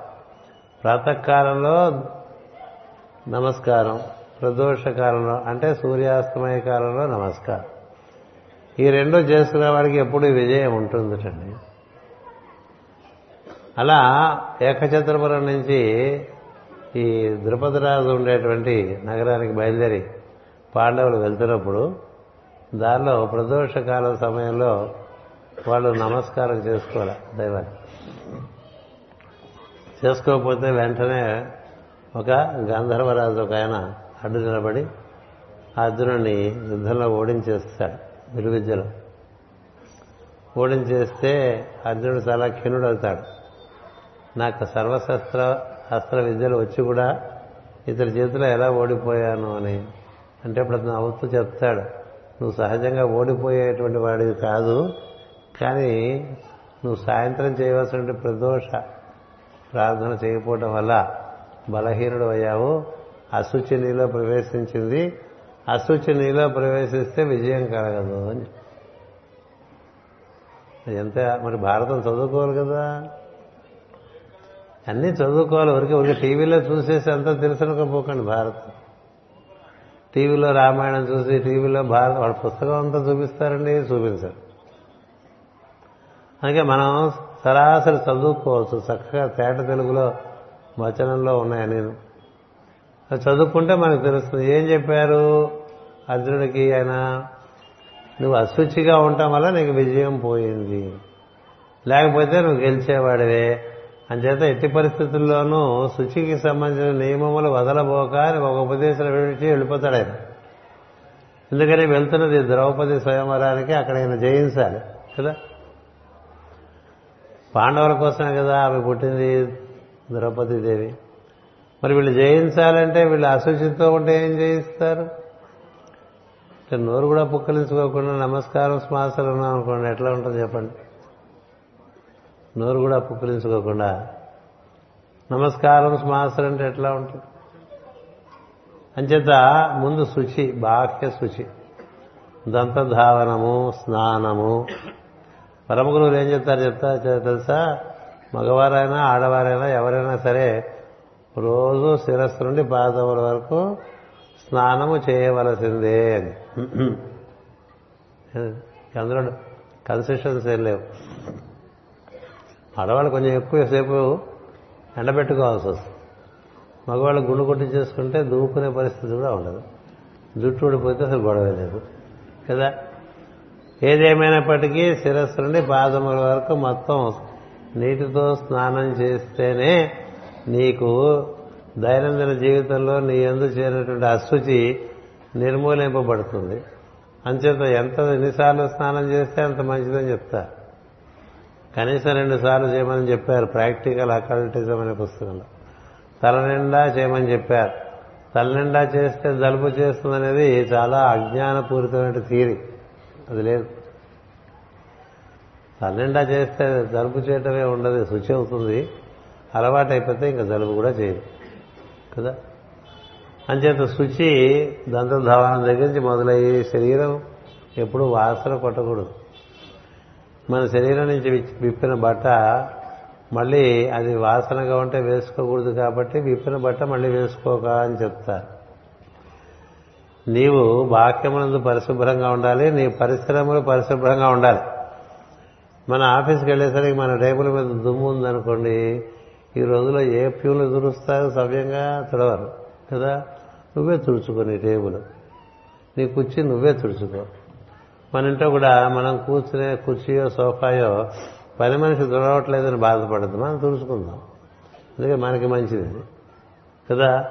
నువ్వు ఎక్కడ కూర్చున్నా ఎక్కడ పడుకున్నా ఎక్కడ తిరుగుతున్నా అన్నీ శుచిగా ఉండాలని కారు ఎక్కామనుకోని కారు లోపల బయట శుచిగా ఉండాలి.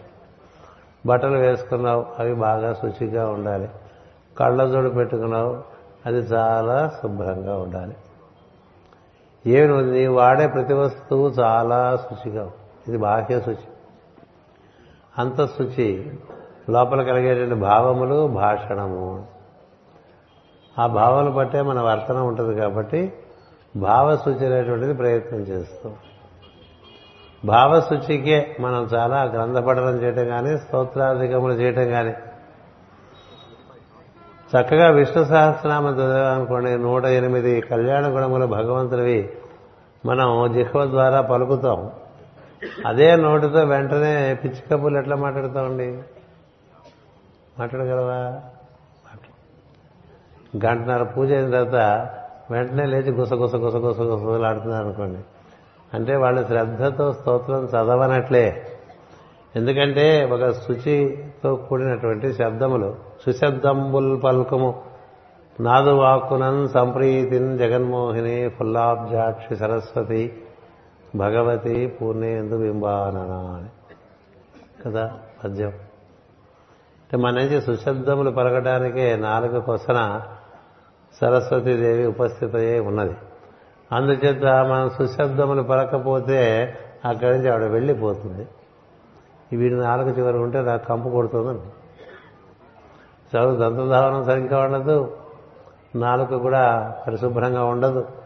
అదలా ఉండగా భాషణ బాగుండకపోతే సరస్వతి ఉండదు. సరస్వతి ఉండకపోతే నీ వాక్కి ప్రభావం ఉండదు. సరస్వతి అందరి ఎందు వ్యాప్తి చెందుతుంది. ప్రవాహం కదా. వ్యాప్తి చెంది ప్రచోదనం కలిగిస్తుంది. అంచేత అంతఃశుచి బహిశుచి రెండూ కావాలి. అంతఃశుచికి భావనలు ఎలా ఉన్నాయో ప్రతినిత్యం వెనుక చూసుకుంటూ ఉండాలి పరిశీలించుకుంటూ ఉండాలి. ఓ పావు గంట మనకి ఎలాంటి భావాలు రోజు వస్తున్నాయో కాస్త పరిశీలించుకుంటూ ఉండాలి. అవి ఈషతో ఉన్నాయా అసూయతో ఉన్నాయా కామముతో ఉన్నాయా క్రోధముతో ఉన్నాయా చింతతో కూడి ఉన్నాయా అనుమానముతో కూడి ఉన్నవా? సందేహముతో కూడి ఉన్నవా? భయముతో కూడి ఉన్నవా? ఇవేగా ఊరికే కూర్చుంటే వచ్చే భావాలు? వెంటనే అక్కడ తీసుకొచ్చి చక్కని సుమతి శతకం పద్యాలైనా చాలు. వేమన శతకం పద్యాలైనా చాలు. సరే భాగవత పద్యాలంటే చెప్పనే అక్కర్లేదు కృష్ణ శతకమైనా చదువుకోవచ్చు. దాశరథి శతకం చదువుకోవచ్చు. ఇలా అవి ఉచ్చరిస్తున్నాం అనుకోండి అప్పుడు ఈ భావాలు ఇవి చేరకుండా ఉండటానికి అవి చదువుకోవాలి. మన మన దగ్గర మంచివి మంచి మన మంచి స్నేహితులు చేరుతుంటే ఇతర స్నేహితులు రావటం మానేస్తారు. రోజు ప్రార్థన చేసేవాళ్ళు మన దగ్గరికి వస్తున్నారు అనుకోండి పేకాట ఆడేవాళ్ళు రావటం మానేస్తారు మన దగ్గరికి. లేకపోతే సాయంత్రం ప్యాకెట్ ఆడటానికి వచ్చేవాళ్ళు సొళ్ళు కబులు చెప్పడానికి వచ్చేవాళ్ళు ఏవో అవి ఇవి తాగడానికి వచ్చేవాళ్ళు మన ఇంట్లో కాస్త టిఫిన్ తినిపోవడానికి వచ్చేవాళ్ళు ఇలా వస్తూ ఉంటారు. వాళ్ళ ఇంటికి ఇప్పుడు వెళ్తే లాభం లేదు వాడు ప్రేయర్లో ఉంటాడు ఆ తర్వాత పూజ అంటాడు అని వాళ్ళు రారు. ఈ ప్రేయర్ పూజ ఇలాంటి ఇంట్రెస్ట్ ఉండేవాళ్ళు వస్తారు. మళ్ళీ పోనీ ఇంకో రోజు వద్దాం అనుకుంటే వాడు భాగవతం చెప్పుకుంటున్నాడు మనం వెళ్తే ఉపయోగం అనుకుంటాడు? వాడు భాగవతం చెప్పుకుంటున్నాడు మనం వెళ్తే ఏం ఉపయోగం అనుకుంటాడు? ఎందుకని వాడు రాలేడు. ఎక్కడ మనకి వెలుగు వస్తే అక్కడ చీకటి చేరడానికి అవకాశం లేదు కదా. అలా సద్విషయములందు మనం బాగా నిమగ్నలమై అంటే మనలో చేరి మన్ని నశింప చేస్తున్న విషయములన్నీ కూడా క్రమంగా నిష్క్రమిస్తాయి. అలా నిష్క్రమించడం కోసమే మనం కోరి సత్కార్యములు ఏర్పాటు చేసుకోవాలి సద్గోష్ఠి ఏర్పాటు చేసుకోవాలి. సత్సంగత్వే నిస్సంగత్వం అన్నారు శంకరాచార్య కదా సత్సంగత్వం వల్ల నిస్సంగత్వం నిర్మోహత్వం. అంటే అందరూ మోహం కలిగిన వాళ్ళు ఒకటి కూర్చుంటే ఇంకా మోహం పెరుగుతూ ఉంటుంది. కదా మోహం పోతేనే కదా నిశ్చలతత్వం వస్తుంది. సత్సంగత్వే నిస్సంగత్వం. నిస్సంగత్వే నిర్మోహత్వం. నిర్మోహత్వే నిశ్చలతత్వం నిశ్చలతత్వే జీవన్ముక్తి అన్నాడు. ఇలా చెప్పేశాడు ఎక్కడ మన సత్సంగం ఎంత జరుగుతుంది? ఆ ఏం వెళ్తానులే కనిపిస్తుంది కదా. అనిపిస్తుంది కదా ఎక్కడో మాస్టర్ పుస్తకం చదువుకుంటున్నారట అంటే వెళ్ళబుద్ధి కాదు. ఎక్కడో మాస్టర్ గారికి సేవా కార్యక్రమం జరుగుతుందా అంటే వెళ్ళబుద్ధి కాదు.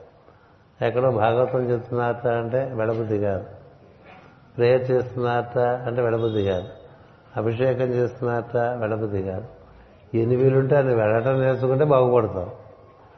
వారానికి ఒకసారి వెళ్తున్నాం కదండి అనుకుంటే మీతో ఆ రోజులో కదా? అంటే వెళ్ళమనే చెప్పట్లా నీ జీవితాన్ని సద్విషయములతో నింపుకుంటూ ఉంటే అంత శుచి వస్తుంది. నీ జీవితాన్ని సద్విషయంలో నింపుకోవట్లేదనుకో పిచ్చి విషయాలు సులభంగా దూరిపోతాయి లోపలికి. ఏం సందేహం? పిచ్చి విషయాల్లో దూరకుండా ఉండటానికి దోమతెర కట్టుకున్నట్టుగా ఉంటుంది మన సద్విషయాలు పాటించడం. ఎందుకు దోమతలు అంటే కాస్త కూస్త దూరుతూనే ఉంటాయి కాబట్టి. ఇతర విషయంలో అందుచేత సత్సాంగత్యము అని పెట్టారు. దాని బలం అలా ఉంటుంది. అంచేత మరొకటి దక్ష. అనిపేక్ష సుచిర్ సుచిర్ దక్ష దక్ష అంటే అర్థం తెలుసా? చాలా సమర్థత కలిగి ఉండాలి భక్తుడైనటువంటి వాడు. నాకేం తెలదండి అన్నట్టుగా ఉండకూడదు. నాకేటొచ్చండి అన్నట్టుగా ఉండకూడదు. సమర్థుడే ఉండాలి భక్తుడు. ఎందుచేత? ఇదేమిటి వీడు ఇన్ని పూజలు చేస్తున్నాడు ఇన్ని ఆరాధన చేస్తున్నాడు వీడు బొత్తిగా ఇలా ఉన్నాడంటే అసమర్థుల్లాగా అన్నట్టుగా వాడు నువ్వు you should not give a bad example of your practices కదా? మనం దైవారాధన చేయడం వల్ల వీడు ఏం బాగుపడ్డాడు అని ఒకడు చూస్తూ ఉంటాడు ఏమి చేయనివాడు. వీడినే ఎగ్జాంపుల్గా చెప్తుంటాడు వాడితో ఎలా పాడైపోయాడో చేసే. అవన్నీ చేసి పాడైపోయాడయా నువ్వు ఎందుకు వెళ్తావు అక్కడికని చెప్తాడు. కదా? అందుకని ఇక్కడ భగవంతుడు ఏం చెప్తాడంటే దీనులు అసమర్థులు వాళ్ళు నాకు దీనులు వేరు అసమర్థులు వేరు. నీలో సమర్థత పెరుగుతూ ఉండాలి. సంవత్సరం సంవత్సరం సంవత్సరం సంవత్సరం సమర్థతలు పెరుగుతూ ఉండాలి. పాతికేళ్ళైనా ఇంకా మనకేం రాలేదనుకోండి ఏం సమర్థత పెరిగినట్టు? కదా? అంటే పని చేత సమర్థత ఎక్కడ కనిపిస్తుంది? ఎక్కువగా చేతలో కనిపిస్తుంది అటుపైన మాటలో కూడా కనిపిస్తుంది. కదా? సమర్థత. అది ఎంత సమర్థుడైతే నాకంత ప్రియుడవుతాడు. ఇది అనపేక్షితము శుచి కలిగి సమర్థత కూడా కలిగి ఉండాలి. ఇక్కడ చాలా కోతులు ఉన్నాయండి రాముడు చుట్టూ. అన్ని కోతులు రాముడి ప్రయత్నం పొందినయా? నలుడు నీలుడు అంగదుడు సుగ్రీవుడు హనుమంతుడు జాంబవంతుడు. ఈ ఐదుగురే ఎక్కువగా దగ్గరగా ఉండేవారు రాముడు. ఎందుచేత? సమర్థత. కదా? సమర్థత లేని వారి ఎందు కారుణ్యమే ఉంటుంది దైవానికి. సమర్థత ఉన్నవారిని వినియోగించుకుంటాడు తన పనులకు. అది కదా? కొడుకు పది మంది ఉన్నారనుకోండి సమర్థుడైన కొడుకుని ఎందు తండ్రి ఆధారపడతాడు. వీడి వల్ల కొంతమందికి పని జరుగుతుందని కదా? సమర్థత లేని వాడి ద్వారా ఏం పని చేయిస్తాడు ఏం చేయించలేడు కదా? మనం కూడా కార్యాలయంలో సమర్థత ఉన్నవాడికే పని ఎక్కువ అప్పచెప్తాం ఏం చేద్దంటే బాగా చేస్తాడని. సమర్థత లేని వాడికి పని అప్పచెప్పకూడదు. ఎందుకంటే వాడు పని పాడు చేస్తాడు చేయకపోగా. పెద్ద డిలే పెద్ద అంటే మిస్టేక్స్. కొన్ని కొన్ని మర్చిపోవటాలు ఎవరికి పని చెప్పినా మర్చిపోయా ఉంటారు ఈ రోజులు అది పెద్ద శాపమే కూర్చుంది సంఘంలో మానవ సంఘంలో. ఏ పని చెప్పినా చెప్పిన వాడు ధైర్యం పెట్టుకోవాలి మళ్ళీ చెప్పడానికి వాడికి.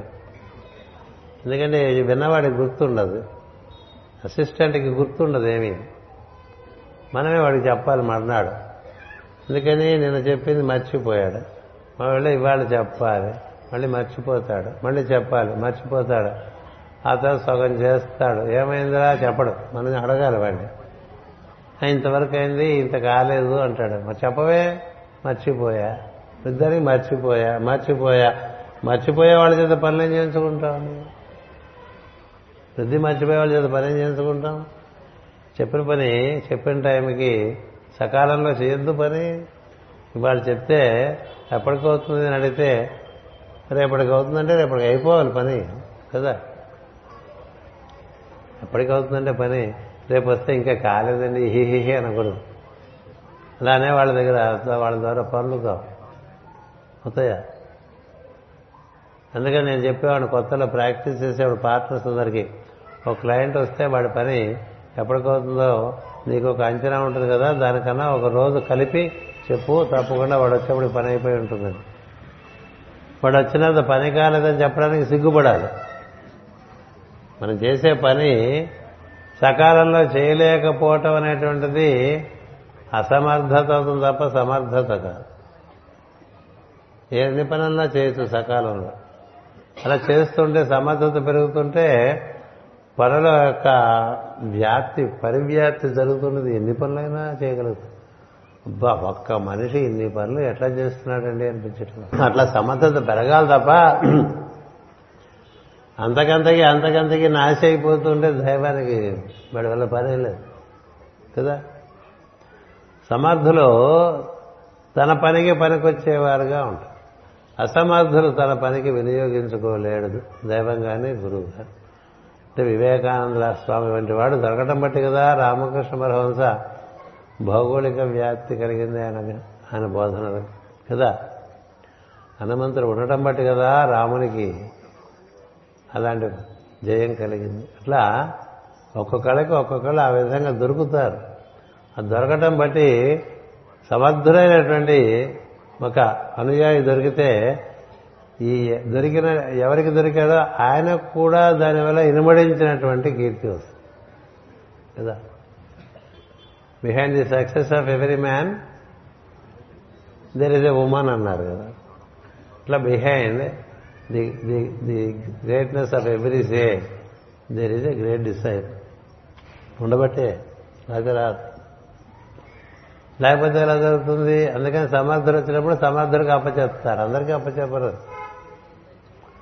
అందరికీ అప్పచెప్తే పనులు అవుతాయండి సమర్థుడికి అప్పచెప్తే పనులు అవుతాయి అందుకని దైవము ఈ సద్గుణములు ఉండే ఉండే వాళ్ళందరిలో కూడా ఎవడు దక్షుడో వాడికి అప్పచెప్తూ ఉంటాడు. వీడి ఎందు దక్షత్వం ఉన్నది అనేటువంటి నిర్ధారణ కావాలి. మనమైనా అంతే పనప చెప్తే వెంటనే చేస్తాడు అనుకునే వాడికి భరిస్తాం మిగతా వాళ్ళకి పనప చెప్తే ఏం లాభం? మర్చిపోయే వాళ్ళకి పని చెప్తే ఏం లాభం అండి? వచ్చి ఎలా చేశావంటే మర్చిపోయా అంటాడు. కదా? చూసుకోవాలి. ఎవరికి పని చెప్తే మర్చిపోకుండా చేస్తారో వాళ్ళకి పని చెప్పాలి అదో తెలివి. మర్చిపోయే వాళ్ళకి పని చెప్పకూడదు. కదా? అందుచేత దక్షత్వం కావాలి. మనందరం సంవత్సరం సంవత్సరం సంవత్సరం సంవత్సరం ఇలా గురు పూజలకు వెళ్ళి మళ్ళీ తిరిగి వచ్చే లోపల ఇంకొంచెం దక్షత్వం పెంచుకుంటూ ఉండాలి. ఇంకొంత సమర్థత పెంచుకుంటూ ఉండాలి. ఉన్న పని ఇంకా నాసిగా తయారైపోకూడదు. అంతకంతకి అంతకంతకి అంతకంతకి సమర్థులైతే వారి నుంచి అద్భుతంగా కార్యక్రమాలు నిర్వర్తించుకోవడానికి మనకి దైవానికి అవకాశం ఏర్పడుతుంది. ఎందుకంటే ఒక ముఖ్యమైనటువంటి విషయం దైవం గురించి భక్తులు ఎంత ఆరాటపడతారో సద్భక్తుల గురించి దైవం కూడా అలా ఆరాటపడతాడు ఎందుకంటే వాడి ద్వారా దైవ కార్యం జరుగుతుంది. అలాగే ఎంతో మంది శిష్యులు గురువుగారు చుట్టూ తిరుగుతుంటే గురువు గారు ఒక చక్కని శిష్యుడి కోసం వెతుక్కుంటూ ఉంటాడు చక్కని శిష్యుడి కోసం వెతుక్కుంటూ ఉంటాడు ఎందుకంటే మరి తర్వాత ఎవరు చేస్తారు ఇది? కదా? ఉంటుంది కదా.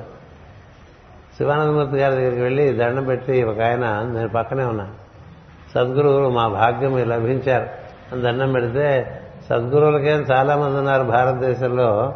సదాచార సంప్రదాయ శిష్యులే లేరని చెప్పేశారు. అదేమిటి సార్ అన్నాడు. అవునయ్యా ఏదైనా పనప్ప చెప్తే చక్కగా చేసుకొచ్చేవాడు వాడు ఉంటే వాడి చేత పనులు చేయించుకోవచ్చు కదా. నా పని మాకంటే ఏం పనులు ఉండవు కదా. దైవ కార్యములే కదా మేము చేసే సొంత పనులే మాకు లేవు కదా. సొంత పని లేని వాడు నిజంగా సద్గురువు. శిష్యుల చేత సొంత పనులు చేయించుకునే వాళ్ళు అదేదో గురువులు వాళ్ళు. అంచేత సొంత పనులకు వాడుకోకుండా దైవం కోసం పనిచేస్తున్నటువంటి వాళ్ళకి వాళ్ళు ఎప్పుడు వెతుక్కుంటూ ఉంటారండి. హనుమంతుడు కనబడితే రాముడు ఎంత ఆనందం పొందాడు తెలుసా? చదువుకో రామాయణం. ఆ, వచ్చాడు మన. మనకి అసలు మన అవతారానికి ప్రయోజనం పరిపూర్ణం అవటానికి కావాల్సినటువంటి వాడు ఇప్పుడు కనబడ్డాడు అన్నట్టుగా చూస్తాం. వస్తే రామాయణ కొంచెం చెప్తారండి ఒక ఐదు నిమిషాలు పర్వాలేదు ఇంకా సాయంత్రం భోజనం చేయటమే కదా. పొద్దునంటే ఇంకే కార్యక్రమాలు ఉంటాయి. మన నవనితో ఒప్పుకోరు పక్కన కూర్చుని. ఆయనే మాకు ఇక్కడ శాసనకర్త. అని చేత ఒప్పుకోకపోయినా చెప్తామని చెప్పి ఆయనకి ఏం కాదండి అంతే. అలా హనుమంతుడు వస్తున్నట్టండి ఎక్కడ? కిష్కింద కాండలో. కదా? వస్తుంటే రాముడు చూశాట. చూస్తే ఎంత ఆనందం వేసిందో రాముడు నాలుగు వేదాలు రూపు కట్టుకుంటే ఎట్లా ఉంటుందో అట్లా అవుతుందండి ఆకారం అలా వెళ్ళదా? అది మామూలుగా ఆయన అది షెల్టర్గా పెట్టుకున్నాడు ఒక కోతి రూపం. ఎప్పుడు కోతిలా ఉంటాడు అనుకోపోకండి హనుమంతుడు. ఆయన కామరూపుడు ఏ శరీరాన్నైనా ఎలాంటి రూపాన్నైనా ధరించగలడు. ఇలా కోతిలా ఉంటే సేఫ్ అని కోతిలా ఉన్నారు. అప్పుడు మనం పట్టించుకోం కదా కోతే కదా. అంచేత వస్తే మంచి సద్బ్రాహ్మణుడు రూపంలో వచ్చాట ఆయన. వస్తే నాలుగు వేదాలు రూపు కట్టుకుంటే ఎట్లా ఉన్నాడో అట్లా కనిపించాటండి రాముడు.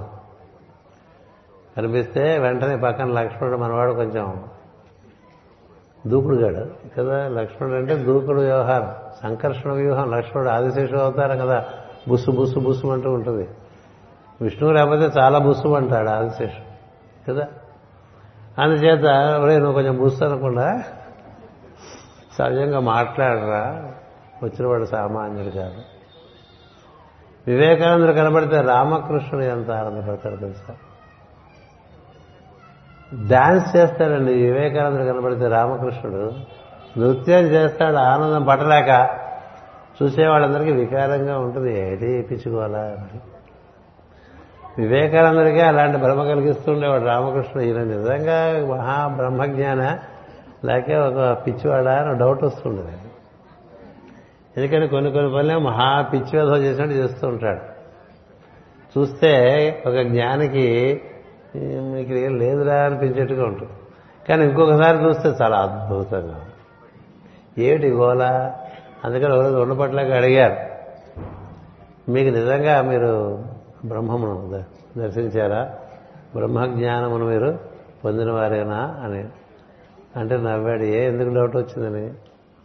అంటే బ్రహ్మజ్ఞానం నాకు అంటే ఇది మరి రకరకాలుగా తిప్పలు పెట్టేస్తుంటాడు వివేకానందని అంటే రా పక్కన కూర్చొని చెప్తానని ఆయన లోకమంచం మీద కూర్చుంటాడు రామకృష్ణుడు. ఈయన పక్కన కూర్చుంటే ఈయన కాలు ఆయన కాలు మీద వేస్తాడండి. వేస్తే అంతే వివేకానంద వెళ్ళిపోతాడు ఉండడు. మొత్తం మనిషే సమాధి స్థితిలోకి వెళ్ళిపోతాడు. వెళ్ళిపోయిన తర్వాత చాలా టైంకి కాలు కాలు వేసి తీసేస్తాడు ఇలా తట్టి లేపుతాడు. ఎలా ఉంది బ్రహ్మజ్ఞానం అని.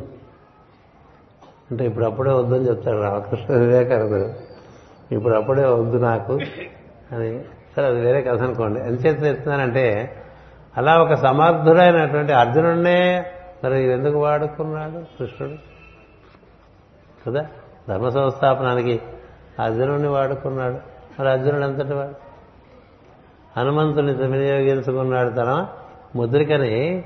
హనుమంతుడికి ఇచ్చాడు. అన్ని దిశలకే కోతుల్ని పంపిస్తే హనుమంతుడికి ఎందుకు ఇచ్చాడండి రాముడు తన ముద్రిక? తెలుసు. ఇతడే సమర్థుడు. ఇతడు సీతను చూడకుండా తిరిగి రాడు. అంతేకాదు సీతను చూసే తిరిగి వస్తాడు. అనే దృఢ నమ్మకం. ఉండబట్టి కదా ముద్రికనిచ్చాడు ఇప్పుడు అందరికీ దళ ముద్రిక ఇవ్వలేడు కదా. ఇస్తే సీతాదేవి నమ్మదు. ఇది మా ఆయనది కాదని చెప్పేసి. మరి ఎంతమంది వెళ్ళారు? బోళ్ళు మంది వెళ్ళారు అన్వేషణకి. హనుమంతుడికి ఎందుకు ఇచ్చాడు? అంచేత ఎవరు సమర్థుడో వాడికి అప్పచెప్పడానికి దైవానికి మనుషులు కావాలి సద్గురువులకి మనుషులు కావాలండి. ఎవరు? దక్షులైనటువంటి వారు సంస్కారవంతులై ఉండాలి. వాళ్ళు సంస్కారములు ఉండాలి వాళ్ళు దక్షత ఉండాలి. ఈ రెండు లేకపోతే కుదరదు. రేపు చెప్పుకుందాం. ఉదాసీన ఎనిమిదిన్నర ఇంకా రెండు నిమిషాలు ఉంది కాబట్టి ఉదాసీన మొదలు పెడతా. ఉదాసీనం అంటే జరుగుతున్న విషయములందు కుంగిపోవటం పొంగిపోవటం లేకుండా ఉండటం జరుగుతున్న విషయములందు బాధ ఓ ఓ ఓ ఓ అని పొంగిపోతుంటాం సంబరాలు సంబరాలు అవ్వగానే ఏడుపులు. కదా? కుంగిపోవటం లేదు పొంగిపోవటం లేదు. పొంగిపోయారు అంటుంటారు కదా. ఇట్లా పొంగిపోకూడదు. పొంగిపోతే ఏమవుతుంది? పొయ్యిలో పడుతుంది. అంతేగా? పాలు పొంగక ముందు దించుకుంటే మనకి పని జరిగిపోతుంది. అది పొంగిపోయారనుకోండి ఏమైతే పొయ్యిలో పడిపోతుంటాయి అందుకని ప్రతి పొంగుకి ఒక కుంగు ఉంటుంది. అందుకని గురు పూజలు వస్తున్నాయనుకుంటే చాలా మనకి చాలా లోపల విపరీతమైనటువంటి ఒక ఉత్సాహం అండి టెన్షన్ అండి ఎంతనండి అలా వచ్చేసింది అనుకోండి గురు పూజలో నీరసం వచ్చేస్తుంది. పెద్ద పని ముందు మనం ఎలా ఉండాలంటే నార్మల్. పనిలో నార్మల్. పని అయిపోయిన తర్వాత చాలా బాగా జరిగింది. అందరు అందరూ చెప్తుంటే నార్మల్. అంతేగా నార్మల్ టెంపర్మెంట్ అంటే? ఎవడైనా చాలా విపరీతంగా ఉత్సాహపడిపోతూ ఉంటే వాడు నార్మల్ కాదు ఎప్పుడు ఉంటుంది అది? అది వాడు నార్మల్ టెంపర్మెంటా? నార్మల్ టెంపర్మెంట్ అంటే అది సెలయేరులాగా అలాగే పారుతుంది. దానికి వరద లేదు దానికి ఎండిపోవటం లేదు. అలా పారు నిర్మలంగా పారు కదా?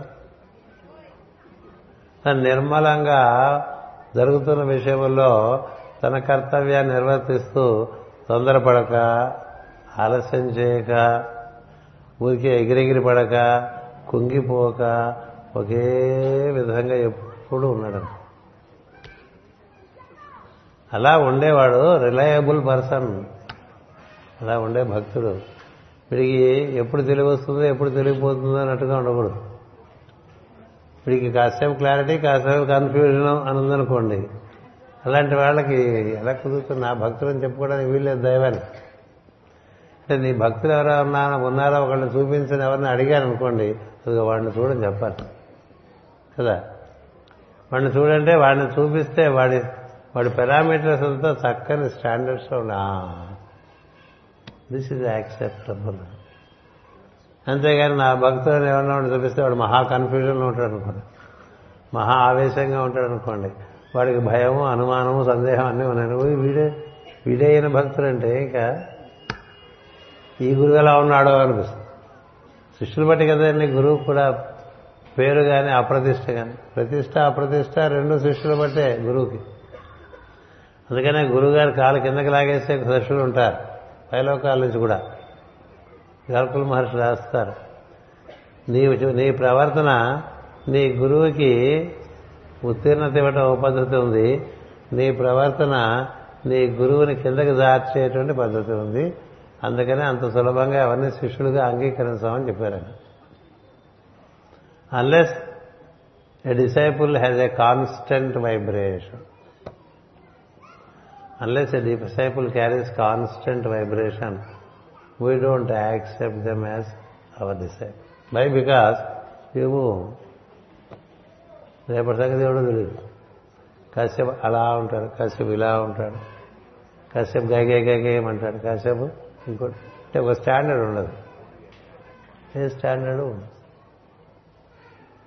ఎప్పుడో ఒకే రకంగా ఎప్పుడు నెడతగ్గక పారు ఏరున్నారు కదా. అలా ఉండాలి. Always available for worker always available for for work మాకు పని ఉన్నప్పుడు మా పని చేసుకుంటాం. మాకు పని లేనప్పుడు మీ పని చేస్తాం చేస్తాం అనేవాళ్ళ వాళ్ళ పనులు. ఇది అప్పుడప్పుడు మూర్చొచ్చినట్టుగా కొన్ని కొన్ని పనులు చేయటం. మిగతా అప్పుడంతా ఏం చేయకుండా ఉంటాం. కదా? అది అలా కంటిన్యూస్గా కాన్స్టెంట్గా సాగాలండి పని. ఎందుకని? అలా ఉండేవాడి వల్ల పనులు అవుతాయి సద్గురువుకి. అంతేగాని నాకు ఇప్పుడు అవైలబిలిటీ లేదు గురువుగారు అన్నట్టుగా ఉంటాడు అందుబాటులో ఉండటమే కాదు నిరంతరం. పని కూడా ఇలా గురు పూజ వచ్చినట్టు పెళ్ళ పెళ్ళ పెళ్ళ పెళ్ళ పెళ్ళ పెళ్ళ పది పుస్తకాలు వేసేసుకోవటం ఆ తర్వాత సంవత్సరం అంతా ఎండబెట్టేయటంగా ఉండకూడదు.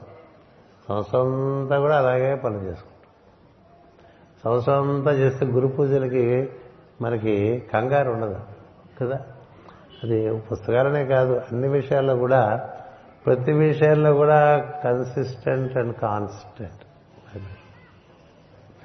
అది. ఎవరికి ఉంటుంది? పొంగక పొంగక గమనిస్తూ కర్తవ్యాన్ని నిర్వర్తించేవాడికి ఉంటుంది. మనకి ఏమవుతుందంటే వ్యక్తిగతమైనటువంటి చాలా ఉంటాయి. గురుగారి పనులు చేయాలన్నటువంటి ఆసక్తి ఉంటుంది. ఈ గురుగారి పనులు కాసేపు మన పనులు కాసేపు మన పనులకి మనకి మళ్ళీ వేరే టైం పెట్టుకోవటం అప్పుడు గురుగారి పనులు మానేయటం. కదా. మళ్ళీ గురువుగారి పనులు మళ్ళీ కొన్నాళ్ళు చేయటం మళ్ళీ మన పనులు చేసుకోవటం ఇట్లా ఎక్కడం దిగటం ఎక్కడం దిగటంగా ఉంటుంది బండి. కదా. దానివల్ల పని ఆగిపోవటం పని జరగటం పని ఆగిపోవటం పని జరగటం. ఓ రైలు ఎక్కితే ప్రతి చోట ఆగిపోయి మళ్ళీ వెళ్తూ ఉంటే ఎంత చిరంగా ఉంటుందండి? అంటే ఏదో అవుటర్ దగ్గర ఆగితే అర్థం ఉంటుంది. ప్రతి చోట ఆగిపోవటం మళ్ళీ వెళ్ళటం మళ్ళీ ఆగిపోవటం మళ్ళీ వెళ్ళటం మళ్ళీ ఆగిపోవటం మళ్ళీ వెగలటం. ఇలా అయ్యేసరికి ఆ బండి దిగిన తర్వాత ఇంకా ఈ బండి మనం ఎక్కకూడదు అని నిర్ణయం చేసుకుంటాం పొరపాటున ఎక్కాను ఈ బండి నేను. నేను మళ్ళీ ఈ బండి ఎక్కకూడదు. అంతే కదా. మూడు గంటలు ఆలస్యంగా వెళ్ళిందనుకోండి ఏమిటి ఉపయోగం? అలా సద్గురువు కూడా నిరంతరము తన ఎందు దైవము గురువు తన ఎందు కార్యమునందు ఆసక్తి కలిగి ఉండాలంటే వాడు ప్రపంచ విషయంలో ఉదాసీనుడై ప్రపంచ విషయంలో ఉదాసీనుడై ఉండాలంటే ఏంటి? జరుగుతున్నాయండి. ఇంట్లో పనులు సంసారం ఉంటుంది వృత్తి ఉంటుంది సంఘం ఉంటుంది అన్ని చోట్ల జరుగుతున్నవి గమనిస్తూ అందులో తన వంతు కర్తవ్యాన్ని మాత్రం చేస్తూ సాగిపోతూ ఉంటాడు. ఏ పని మానేడు? ఏ పని వీలు పడలేదని చెప్పడం. అన్ని పనులు చేసుకుంటూ వెళ్ళిపోతూ ఉంటాడు అలా ఉండేవాడు. నాకు ఇష్టం అని చెప్తున్నాడు కృష్ణుడు. ఇవన్నీ ఎందుకు చెప్పారంటే సభక్త మే ప్రియ లేక సమే భక్త ప్రియ అని అంటే అలాంటి భక్తులు అంటే నాకు ఇష్టం. అలాంటి భక్తులు అంటే నాకు ఇష్టం అంతటితో ఆపుతానండి. గత వ్యధ అది ఇంకోటి రేపు. గత వ్యధ సర్వారంభ పరిత్యాగి యో మద్భక్త సమే ప్రియ. అన్నాడు. అంటే ఇంక ఈ శ్లోకంలోనే సర్వారంభ గత వ్యధ సర్వారంభ పరిత్యాగి. పెద్ద విషయం సర్వారంభ పరిత్యాగి. నీకుగా ఏం మొదలు పెట్టకపోవడం నువ్వు పోటీగాళ్ళగా మొదలు పెడతావు. ఆల్రెడీ మొదలుపెట్టింది ఉంది. అందులో నువ్వు చేయాల్సింది చేస్తూ ఉంటావే. వాడికే సుఖం. మళ్ళీ నువ్వు మొదలు పెడితే అది నీ చుట్టూ తిరుగుతూ ఉంటుంది. కదా? వాడెవడో మొదలుపెట్టింది మనం చేస్తుంటే అది వాడి చుట్టూ తిరుగుతుంటుంది మనం చేస్తూ ఉంటాం. మనం మొదలు పెడితే మన చుట్టూ తిరుగుతుంటుంది.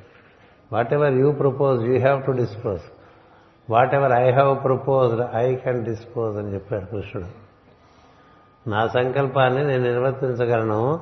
అందులో భాగంగా నువ్వు చేరితే నువ్వు కడ తీరుతావు. మళ్ళీ నీదో సంకల్పం ఏంటి? చూసుకో. కానీ అది నీ చుట్టూ తిరిగి నేను చుట్టేస్తుంది అందుకని వ్యక్తిగత సంకల్పాలు తర్వాత సత్సంకల్పాలు రెండు ఉంటాయి. అవన్నీ రేపు చెప్పుకుందాం. అంచేత మనకి రేపు ఉద గతవ్యత సర్వారంభ పరిత్యాగి. ఉదాసీనతో మొదలు పెడతా పొద్దునే. ఉదాసీనం అంటే దిగులుగా ఉంటాం కదా. ఏంటో అలా ఉదాసీనంగా ఉంటా ఉంటాం కదా? మనకి సరిగ్గా అర్థం కూడా కావు పదాలు అది మనకి దురదృష్టం. మనకి తెలుగు రాదు ఇంగ్లీష్ రానే రాదు కదా? ఇంగ్లీష్ మన భాష కాదు కాబట్టి మనకి రాదంటే అర్థం ఉంది. తెలుగు కూడా రాకపోవటండి ఏంటండి? ఉదాసీనంగా ఉన్నాడంట ఉదాసీనం అంటే అది అర్థం కాదు. విచారంగా ఉంటే ఉదాసీనంగా ఉన్నట్టు కాదు. ఉతాసీనము తెలుసా? ఎవడు చెప్పాడు మీకు? ఎవడో చెప్పాడు అసలు? నిరుక్తం తెలిస్తే తెలుస్తుంది. ఉత్ ఆసీనము అంటే పైన కూర్చుంటాడు ఈ జరుగుతున్న విషయాలన్నీ అలా బ్రిడ్జి కింద నుంచి వెళ్ళిపోతున్నట్టు నీళ్ళు వెళ్ళిపోతూ ఉంటే వాడి పైన కూర్చుంటాడని ఇది రేపు చెప్తాననుకుంటే ఇవాళే దిగిపోతున్నాను అందులో కదా రేపు చెప్తాను స్వస్తి ప్రజాభ్య పరిపాలయంతాం న్యాయేన మార్గేణ మహీమహేషా గోబ్రాహ్మణేభ్య శుభమస్తు నిత్యం. లోకా సమస్త సుఖినో భవంతు. లోకా సమస్త సుఖినో భవంతు. లోకా సమస్త సుఖినో భవంతు. ఓం శాంతి శాంతి శాంతి.